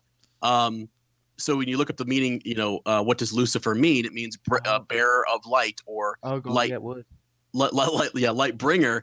And so it's just sort of like, you know, how Gur starts with a name, you know, and he, and he tries to kind of, um, like all of his characters, you know, when you look at, uh, uh, just how they, the, the origins of their name or the mythology or the, you know, the etymology attached to all of that. It's, it's really interesting. And so I had never thought about that until I saw his, his name. And then I went to his blog and I'm like, oh my God, this is actually genius. So I just wanted to put that in there as a plug you know so when people because some people you would say that you know magnum you would say that and some folks would say you're nuts that's crazy you know Lor's, you know come on he's the good guy but like Yeah. look a little closer and, and maybe not you know so Well, I don't I don't always know. believe everything I say. I just try to make people think a little bit Yeah. differently sometimes. People, i like was, it yeah I was listening to the Ravens Nest before, and people got quite up in arms about me possibly denying R'hllor's divinity. I'm like, I'm just wanting you to take a, a moment to consider the other side of the view that he might Yeah. not be. right exactly yeah and Yeah. and I, you know and Gur challenges us you know uh, with our characters that we kind of fall in love with all the time it's like Hmm. you know i jon gets stabbed by the night's watch and i mean sometimes i'm sitting there i'm like you know what i mean i don't know man for the watch you know he he he uh he, he was turning his back on the night's watch he was going to save his his little sister you know maybe Hmm. he should have been stabbed and now people are going to uh now people are going curse my name and, and try to stone me oh We're gonna man. stab you to say forbid the knee. Yeah. Oh gosh, that's funny. Um, yeah. Remember. Remember. He remember Jon Arryn. Okay. Is what the. Yeah, hey, now that's that's a forbidden topic. You know, uh, that's funny. But uh, all right, yeah, let's let's actually uh, go on to the next Raven here, and then we'll bring in um, uh, Lord Hunter and then uh, Lady Sarah because Yeah. this next one's pretty cool. It's just the idea about the Night's Watch and their role in season eight. Well, wait, hold Um, on. Uh, uh, okay, yeah, okay. Hello, sirs. Greeting from the far northern kingdom of Minnesota, specifically St. Paul. Love your podcast, and I look forward to it every week. I've been listening to you guys since December of 2018. I've always loved the follow up Friday episodes because of the theories and rabbit holes. Although uh, it is fun to listen to Raven's Nest episodes now, someday maybe I'll be able to participate. So I have uh, three different ideas that I'd love to share with you guys. Have we seen the full strength of the White Walkers at this point in the show? We've seen the vastness of the army on screen, and we've seen giants, White Walkers, and even an ice dragon at this point. But is there more to come during the final season? One thing that always sticks with me is when Old Nan, back in book one, was refreshing Bran with the old story. She turned a dark corner and went into the depth of the horrors of the long night. She exclaimed about the walkers riding spiders as big as hounds. In all, I'm just curious about if there's any sort of strength that the White Walkers pose against humanity that we have no clue about. We'll see more uh, power from the Night King and his hordes. Uh, uh, this is kind of three parts here. So the second part, um, as of the last episode of season seven, the wall has been knocked down and the other army has begun to enter the lands of Westeros. My question is, since the wall has been breached, will the Night's Watch abandon their post and head to wherever they are needed in Westeros? Will that we see them at Winterfell? Uh, would there be any reason for them to stay at Castle Black or the Shadow Tower, especially since the main army they've been entrusted with protecting the kingdoms uh, has now broken the wall? Very curious as to what role they play going forward. Lastly, very random shift, but what do we know about Greywater Watch? There's almost nothing about it in any uh, about it during the books or the history over World of Ice and Fire. I'm in the middle of my reread of the Clash of Kings, and I have recently read about Bran's first meetings with Jojen and Meera. They don't give you much about their castle other than it moves from all the time. It is such a mysterious place in Westeros. I've always wondered if there's more to be known there. Would love to hear you guys speculate. Have you got? Uh, hope you guys can elaborate on the ideas I've laid out. Once again, thanks for all that you do and making uh, the time spent in my car that much more entertaining. Sir Matt, the Frozen Knight. Nice, awesome. Okay, let's go to L- Lord Hunter, and I think what we'll do is we'll maybe start with that um, that first idea. Will we see, you know, a more powerful Night King or or an, uh, like a, a the the giant spiders i mean i guess is the question you know like like would we see right. his horde kind of you know grow um mm-hmm. as it moves south? Yeah. I, I definitely think that uh the the book will be way more spectacular like the final war scene the show as much as they build up the show i think the book has because uh, they've touched on so many times like throughout the books and stuff how uh impenetrable some of these castles are. And I feel like in the books, the mm-hmm. the army of the dead is just going to go right through uh, like Casterly Rock and all these mm-hmm. castles are supposed to be just untouchable, like uh, uh, Storm's End. Right. And uh, so yeah, so I definitely think that as far as right now, we haven't seen like the full strength of uh, the army of the dead. Right. Right. You're right. And they'll probably grow. I mean, you'd imagine kill folks. You know, oh yeah, uh, massively, massively. Right, right. So I think that's that's that's kind of neat. You know, the other question, um, Lord Hunter, is just the Night's Watch. You know, once they get past the the wall, first of all, you failed. All right. First of all, yeah, yeah. the Night's Watch. You know, come on, guys. hey, I know we only had two hundred. Let's go. Round one knockout. Right you better start running for Winterfell. right. uh, I don't even know if they would though. I mean, if I were them, I'd get to yeah. You know, uh, Shadow Tower. I'd get the heck out of there, man. yeah. So definitely. Any, any, thoughts? I mean, because I think Sir Matt in the trailer, didn't we see? Um, is it is it Tormund and uh and, right. and Jorah? Yep. Weren't they headed somewhere? Mm-hmm. Yeah, look look that way. It looked like they were going because where are they when we leave them? at the end of season seven. on the wall. He's running okay. for his life as a wall falls. I think trying to find oh, his way okay. down the backside. Yeah. Wow. So, so those guys we could pick up maybe um, with with them early on and kind of see you know what's happening with the Night's Watch. I'm guessing we're gonna have to you know address that. I mean, you know, yeah. I mean the, the, half the wall's been been been blown away. So, um, yeah. I don't know. I think that's a, a good question to ask. Is is do they have even time to retreat to uh, Winterfell, or you know what? Maybe they don't even show that, and it's like when Jon and everyone else sort of sees this horde approaching, a bunch of crows are in the front, you know, and they've got their, you know, all of his friends have have been turned or something crazy.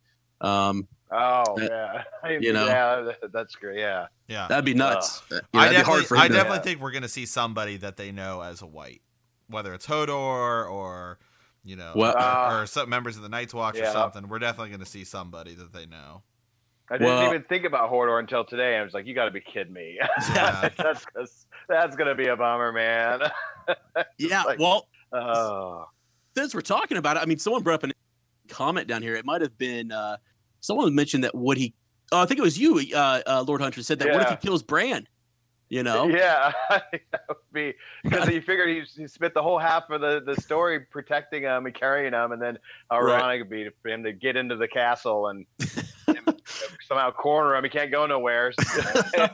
Well, Oh, hey, I mean, if all, all does, you if he got, all you got, that- all you got to do is say, hey, all you got to do is, you know, tell him that you just, as you're trying to get out, hey, I need you to hold the door, and he'll even hold the door even- for me. Yeah, he'll yeah, probably. I guess so. I Uh, guess luckily for Bran, he could. Well, I don't know. Can I guess Bran couldn't work into a dead a dead uh, I don't know. We'll Ooh. find person? I out. guess.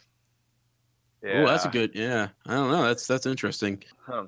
Um, Yeah. But yeah, I I I, I always uh, to, to like sitting here now, just thinking back, even when we were done with the whole um, Hodor thing, you know, in the, the, that last season, I was I was asking Sir Matt, I'm like, is he still holding that same door? Is he I- I still hope up so. there, Yeah. just holding Yeah. back? You know this. Uh, I just that's what Uh. that's, I picture him there right now, just doing his job. It's like you know? it's like you know it's, it's like you know like you had one job. Well, he did it. So yeah, he yeah he Yeah. did. He did. Yeah, he did. Did a better So- job than Night's Watch. yeah. yeah oh gosh all right um yeah let's let's uh let's bring in um lady sarah here and and see if she has any thoughts just on because this is kind of a cool you know topic uh, uh about the night's watch and the role that they're going to play it's not something i think a lot of folks are really talking about quite frankly so Yeah. uh she might be muted though Is she Uh, I un- I unmuted her on my end. She may just have herself. Oh, okay, herself okay, that's muted, okay. so. yeah, we, we can come back to her. Um, let's see here. Let's roll up to uh, the, uh, Lord Adam Parker then real quick and get some of his thoughts on on you know the role of the Night's Watch. And actually, we'll ask Lord Adam Parker the third question. Yeah, he's, Uh, he's thoughts he's- on on on Greywater Watch. You know, uh, Ho- Howland Reed's you know keep. Lord Adam Parker. Yes, somebody Oh, asked- So somebody asked the question, "What's that gray water watch?" I was going to respond with Howland Reed. Yeah. Yeah, yeah. Yeah. Right. um, no one can find it. It's uh, it's hidden like the uh, Black Panther place, yeah. Uh huh. right? Isn't Yeah. it supposed to be like hidden either with like magic Oh, yeah. or some sort of It's Like, it's always moving. or Yeah. yeah, it's, kind of like what moving. is it? What is it uh, in Wonder Woman? The mas- the mascara or whatever, or is that what it's called? Where it's like the The island. mis- yeah, Yeah. I know what you're trying to say. Yeah, I, I, there's actually if you get a ch- on the wiki, if anyone wants to go look, it's there's a really cool picture of Greywater Watch, and it kind of shows you what their interpretation of how the keep would move. You know, like how it's almost like Okay, it's on like floating bogs. yeah, floating. There you go, floating bogs. Yeah, Yeah. and how it can be pushed yeah. or pushed or moved around. You know, I see. Um, yeah, Howland Reed probably can't uh, figure out a way out. Stuck. yeah. May, I mean, Yeah. maybe it's been raining too quite much, and literally, it's just stu- quite literally stuck in the mud. You know, like stuck in the He's mud. Yeah. stuck in the mud. yeah. Yeah. It's it's a cool place though. I mean, it's it's a neat. You know, we haven't seen anything from him in the show or or the books. You know, No, yeah, and it, it's I mentioned this earlier. It's, you know, Germ said you can't bring a character like that in because he just knows too much, Right. and it's almost Right. it sucks because it's like, yeah, this guy would literally help everyone out, and he Mhm. can't be brought in because he just gives away the plot. right? I'm So sure he will. of It's just it's just gonna be it's just gonna be later. Definitely later on in the show, once everything, you know, assuming the Jon Parentage, like assuming that goes down, you know, um, and then he shows up. Maybe he shows up to confirm it. You know, you, everyone's Mhm. kind of saying like, yeah, he like Meera Reed left in the show, which Right. seems Mhm. weird. Um, so it, it makes it seem super likely that she's going to show up with Papa Reed, Right. and he's just going to be like, oh yeah, I was there. Uh, let me explain how this Yeah, battle went down, or something Yeah. like that. that would be so cool. That'd be so cool Yeah. if that happens in the show. Yeah. Um, Um, and then yeah. had Thoughts on the Night's Watch? The Night's Watch. Yep. Uh, yeah. So in the trailer, you got Tormund, Dolorous Edd, and Beric Dondarrion. Uh, Beric's using his flaming sword to light up a passageway, and I believe they're in Eastwatch by the sea. Uh, they're running um, probably north of the wall. Or, I mean, on top of the wall. They're probably running away. I think there's a big possibility. Somebody mentioned one once upon a time that they could be in the Night Fort castle. um, like Okay, one of those yeah. one of those abandoned castles. I think there's Eastwatch, and then there's what one or two castles between Mhm. Eastwatch and Yeah. Nightfort. Um, so maybe they're in one of the abandoned castles, maybe the one next door. Maybe they made it all the way to Nightfort. I think like they don't have to go to Nightfort. It's just like kind of that's the only castle we know. So maybe they're an abandoned castle. They find their way down safely. Um, I guess it would have to. I mean, no. Dolorous Edd is in uh, Castle Black still. So how does he show up with Tormund and Beric? So maybe they go to Oh, Castle yeah. Black. Maybe they go somewhere and they have to like light their way through uh, tunnels. Um, I kind of like the idea that, I mean, you never know how fast these guys can run. um, Yeah. They can Yeah, I mean Gendry, when Gendry, wants them to Gendry, run, you know, can run just. they go Gendry speed. Um, the, this show can make them go as fast as slow as they want to. Uh, I like the idea. I don't know if someone mentioned it or maybe it's just something I thought of that um, battle takes place in Winterfell and these guys come back and maybe they're down in Winterfell and like everything's dark because like everyone's dead and Beric's like lighting up his sword, you know, and he's like, "Okay, guys, we're here." You show those three Night's Watches behind them, so they kind of uh, pull up the flank on the battle. Um, you know, whether they make it in time of the battle or maybe they don't. Um, but definitely, I think so. In the trailer, Dolorous Edd, I think symbolizes Night's Watch. Um, Okay. I think he's the new he's the new leader. At least when Jon left, Yep. right? He hands him hands Right. him the cloak. You can burn it, wear it. Um, Right. So I, I yeah, I think the Night's Watch will come into the fold, kind of battle. I mean, how? But there's like 20 Oh. people left. Right, right. Yeah, I like that. I like that. What if you know, like in the trailer, we see um the Night's King show up with the you know with his with his horse at what I'm guessing is is Winterfell, right? And uh what if at the, in the later stages of the battle, you know, the Night's Watch kind of come out of nowhere, you know, from from the north or some some some other spot, you know? Uh-huh. That would And be everything seems super lost, and you think the heroes are gonna die. right. Yeah, Like that would be cinematic gold. You know, it's like yeah, okay, everything's lost. A couple, we lost a couple good characters, a couple main characters. They're fighting. You know, Jaime's up there barely surviving. He's like, no, like, you know, they kind of do that, not like slow motion thing, um, but like, Yeah. you know how it's like the music shows up and it's like, okay, the battle's lost, and it's like, oh man, this is this is gonna hurt. And all of a sudden, Beric comes in with his flaming sword, and like Night's Watch behind him, and Tormund come in. Um, Tormund comes in, you get a couple like wisecrack jokes between like Tormund and Jon. Be like, yeah, you know, like, oh, where were you? It's like, you didn't save any for me, or like, you know, Right. of that Lord of the Rings commentary where they're counting how many people they kill. It's like, that only counts yeah, right. one. right. You get like something like that while they're fighting, like that would be cool. Um, yeah, yeah, Yeah. no, that would be awesome. And then they kind of save the day. Or, you know, there's another theory someone brought up is, you know, maybe the Night's Watch is, um, and not the Night's Watch, maybe the White Walkers, that's like a distraction. They come up to uh, Winterfell, kind of hold up some of these heroes, but really what's happening is the Night King's going down with like another uh, squadron or like another troops to go down to the um, uh, the Red Keep. Um, Hmm. like, I definitely think that I think there has to be a battle, or the Night King has to make it to King's Landing because we see in Danny's vision in the show, at least, we see she's in the Red Keep in the throne room. The Right. the roof is all destroyed, and there's snow on her. Um, there's snow falling down, Yeah. landing on her arm, and like you can see it like melting when it hits her. It's 100% clearly snow.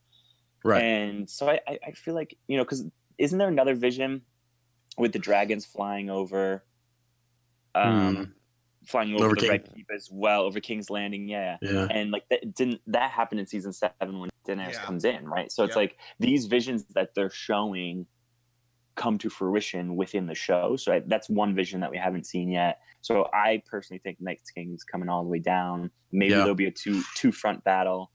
Um, right. you know, or No. it's like I was gonna say they just hide in the crypts real quick, and then Sure. you know, Yeah. maybe they move on, and like that's their stronghold is the crypts, and they kind of regroup. Maybe everything's lost. Maybe the the, the Night's Watch come in. That's when they start regrouping. Maybe they kind of um, hit the stragglers, and the Night King's like, okay, you guys are good here. I'm gonna keep going. I don't know. Um, Yeah. we'll cer- certainly will find out. Um, Right. But you can definitely, you know, they just talk about the long night battle.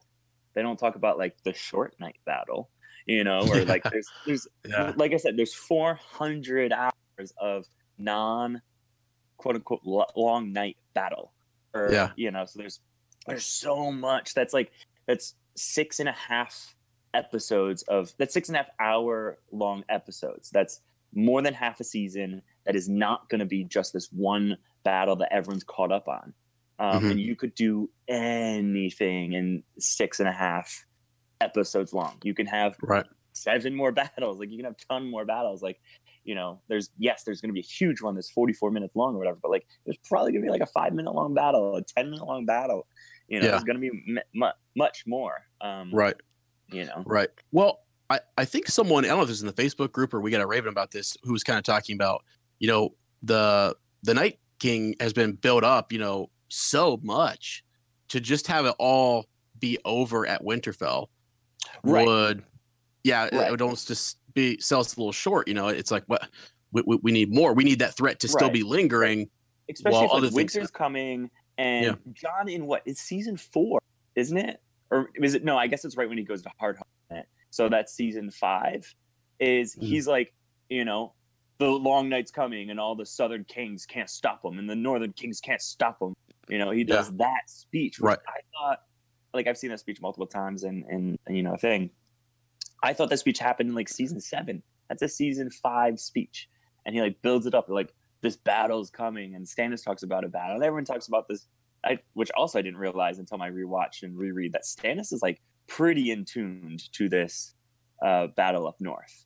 You know? Yeah. Um Yeah. and like in the books, in like book three, they talk about he's like dragon glass, and Stannis is like, yeah, we have a ton of this on Dragonstone. Mhm. It's like, yeah, we'll use it against the White Walkers. Like that's book Right. three.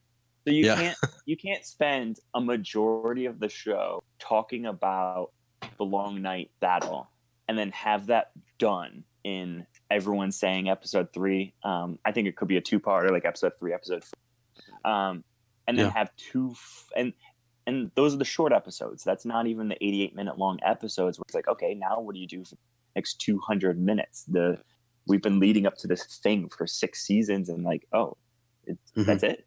Like it's done. Yeah. Night King's done. Like Yeah. I think that's clim- so climatic that he. I don't think he dies in the long night battle. I think there's just a battle and like, you know, something. There's got to be more to it. So Yeah. um, Yeah. I'm I'm kind of with you there. Yeah, I, I, I, think I agree. down the north. Definitely, I think the Night's Watch will show up. I don't know if they'll be as big of a part. I don't know if, and I mentioned this earlier. I don't know if the Night's Watch is going to be the Lightbringer.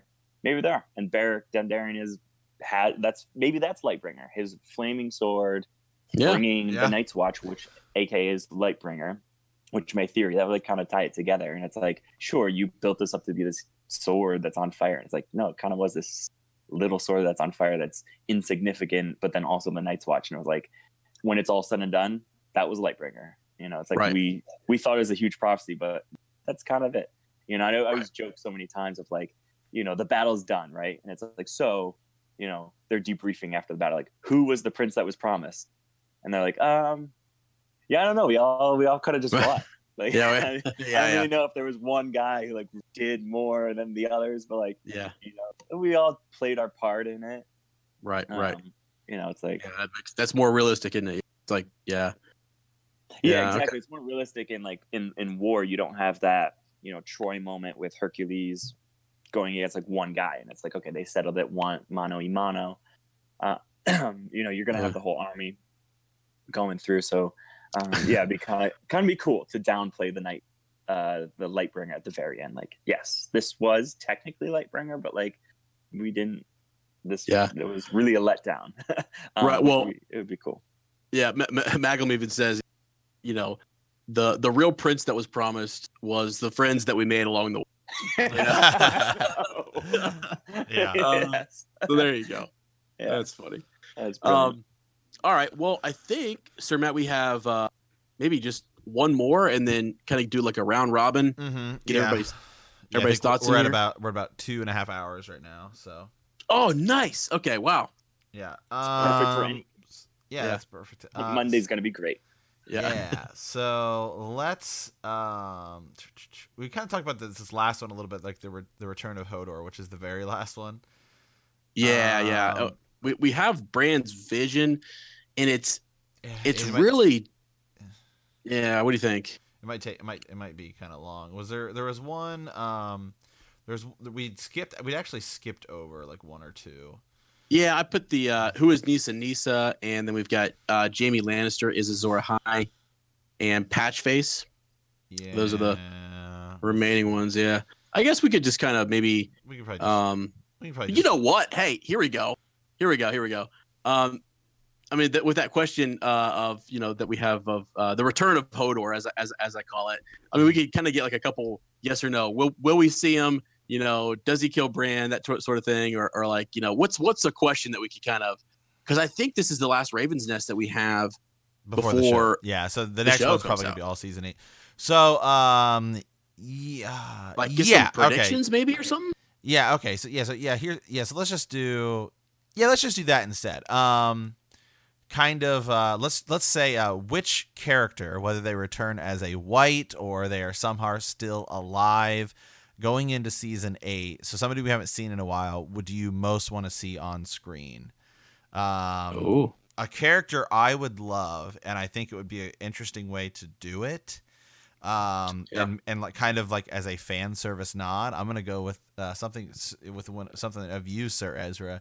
Is I think um, and I'm talking. I think this character returns maybe as a white, which would be cool from the crypts, possibly of Winterfell, which I'm presuming is where she's buried, and that would be Catelyn Stark. You know, then that would be like we maybe we see a white Catelyn Stark, and that is um, you know, just a kind of a nod right to Lady Stoneheart, right? It's just kind of like we we didn't we didn't get her in here, you know, in the show, and um, it's just a, a way to kind of you know fan Yeah. service, do a quick fan service of like Lady Stoneheart. Yeah, I mean, I I see. Maybe they brought her bones back, or they brought her body back, and and she's And so like She- she gets raised right as a white. Like that's kind of what's the with this Hodor Yeah. question, you know, was going to be. So and Hodor's Well- one. So yeah, so Uh, yeah, real quick, just real quick on that. You know, like if we go south, let's say, like Lord Adam Parker was just saying, if we don't win, win or outright win the Battle of Winterfell, and they move further south, and that army, you know, we start to rise. Because when we get to the neck, I mean, if right. Catelyn Tully hasn't been given that last kiss by Dun, um Dondarrion, then you know, yeah, for it, that could happen. we I could like see that. her as Lady Stoneheart too. Yeah, yeah, yeah. yeah. So Yeah. All right. Well, yeah. Let's go around the horn and see, like, what's the yeah, character and, we and wanna it and it could and it could be a character like Howland Reed. Um, bring him in. You know, it could be a character like Syrio Forel, Jack and Hagar, Oh my. Daario gosh. Naharis. Maybe he brings Quaithe. over like Quaithe. Yeah, somebody. So who who's who's going to be somebody we may see uh, in season eight that we haven't seen in a while? I'm going to start with uh, Lord Hunter and just kind of move down the list, and we'll finish with Lady Sarah here. So I like this. Yeah. yeah, Yeah. Oh man, God, Tough. that's a good it? one. It's Um, tough.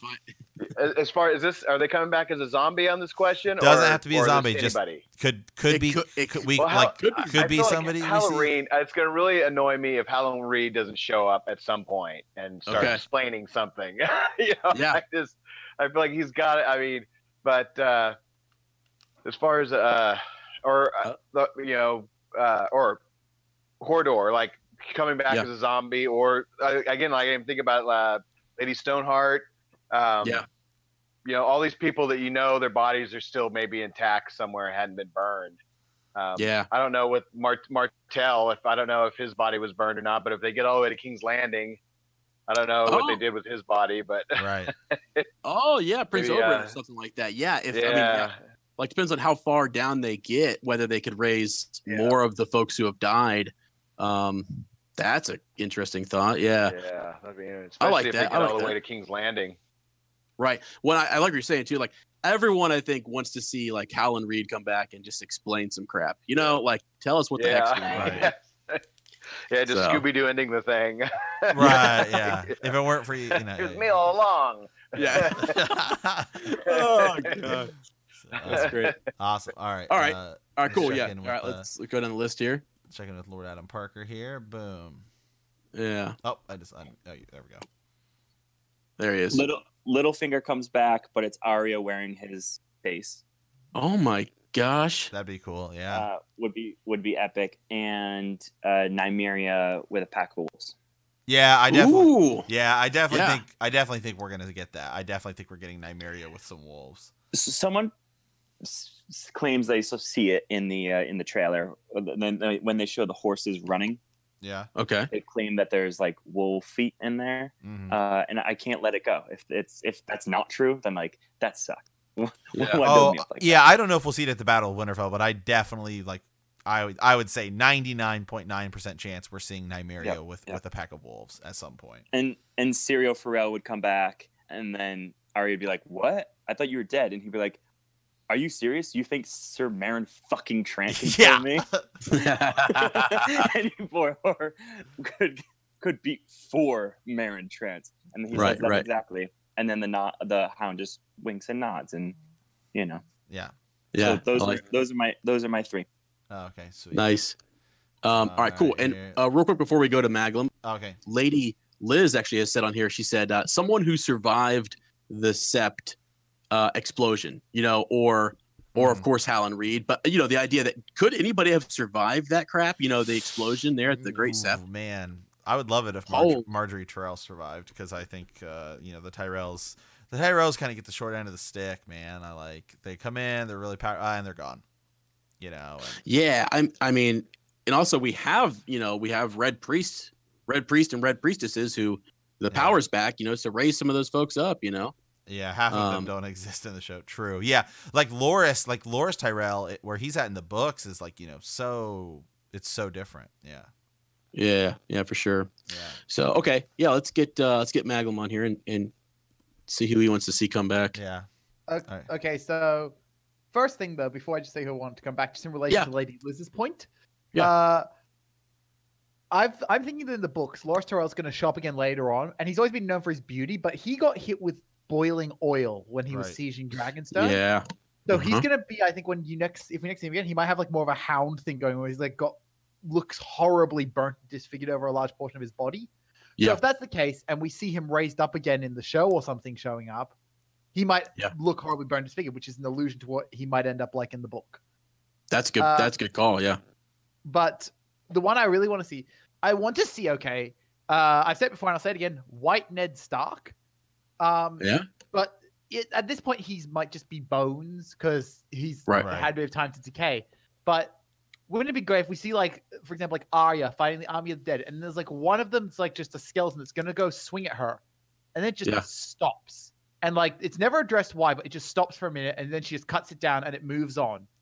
But Wow. the implication being that that was like Ned, and he just had just Right. enough like memory of who this was, to just stop himself for a moment, Yeah, and then that'd be Wow. cool. and like never that recognition, but it's just there. That's That what I would would like, be- just a little subtle moment. yeah. That something subtle like that. That would Hmm. be, yeah, just just the moment, the pause, and then maybe her back's turned, and like like actually that individual, you know, could have killed her, but then stopped, Yeah. and then she, you know, gets free. Wow, Yeah. Yeah. I like that. I like that. All right, Okay, awesome. All right, let's move on over to Lady Sarah here. Yeah, she might be still muted. I think. Uh, oh no- no, there she is. Unmu- unmuted. Okay, awesome. Um, so someone who just popped in my in my mind was whose body would I would believe be at Winterfell, considering he died first in the Battle of the Bastards. It would be Little Rickon Stark.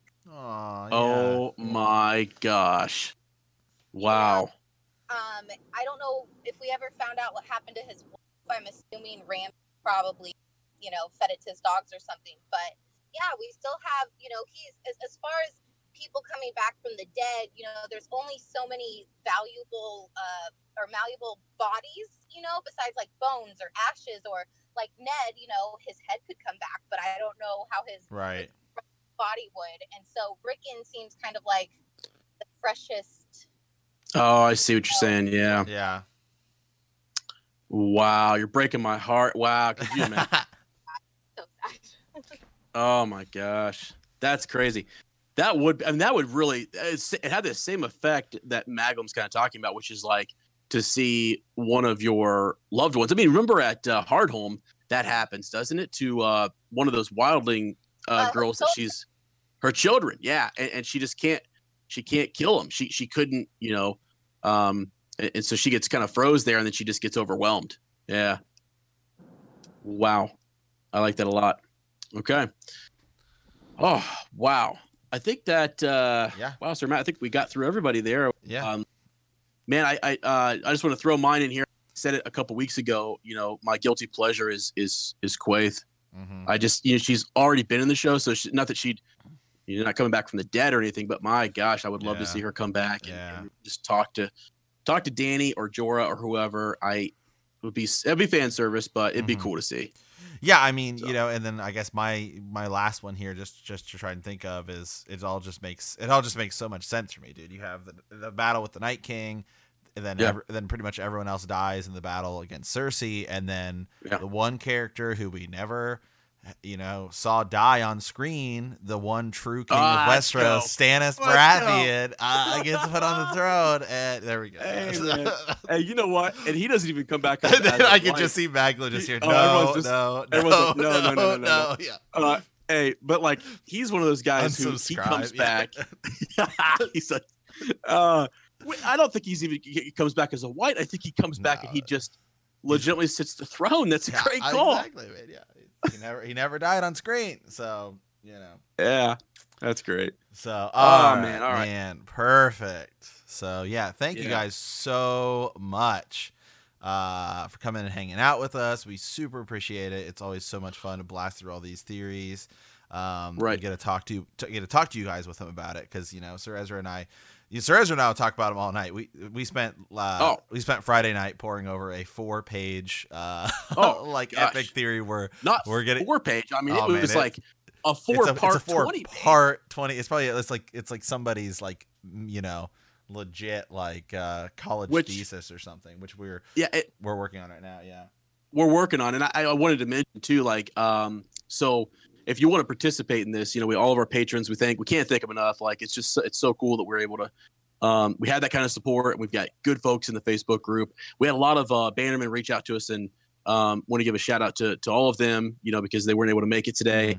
Uh, sometime I think in April we are going to do another one of these, but it might be kind of mid season, and we're going to try to do it on a Saturday. I'm trying to because I've had a couple people ask me if we could do a Saturday just oh, because. okay yeah Uh, yeah, and I said sure. I'd talk to Sir Matt and we'd figure out a, a way to maybe do that, um, just to mix up the times a little bit, get get some more people on, and uh, yeah. So you can head over to Patreon.com forward slash Bend the Knee and, and check out all of that. And like I said, we'll be doing that that uh, the the conspiracy. I don't even I don't know even because it's just such a such a sick. Um, I don't know. It's not even a green dream. I don't know what we would call it. It's just it's gonna be a cool extra exclusive Patreon uh, four part series that we do plan on doing towards the end of the show, probably. You know, Mhm. going into the summer. Mhm. So, but yeah, it's been fun. Been a lot of fun. yeah absolutely so all right guys well uh, we have the reread coming for you later this week so and I are going to record that uh, later this week so we can get this Raven's Nest posted as early as possible and uh, people have asked me to you know they, they say they miss you know that we we haven't used older uh, different sayings right you know for from Oh yeah, from just different houses and stuff like that. So uh, Yeah. yeah. So I thought, uh, you know, let's let's go back. Let's find find one we haven't used in a while. So uh, yeah, in in the words of House Greyjoy, Sir Ezra, we do not sow.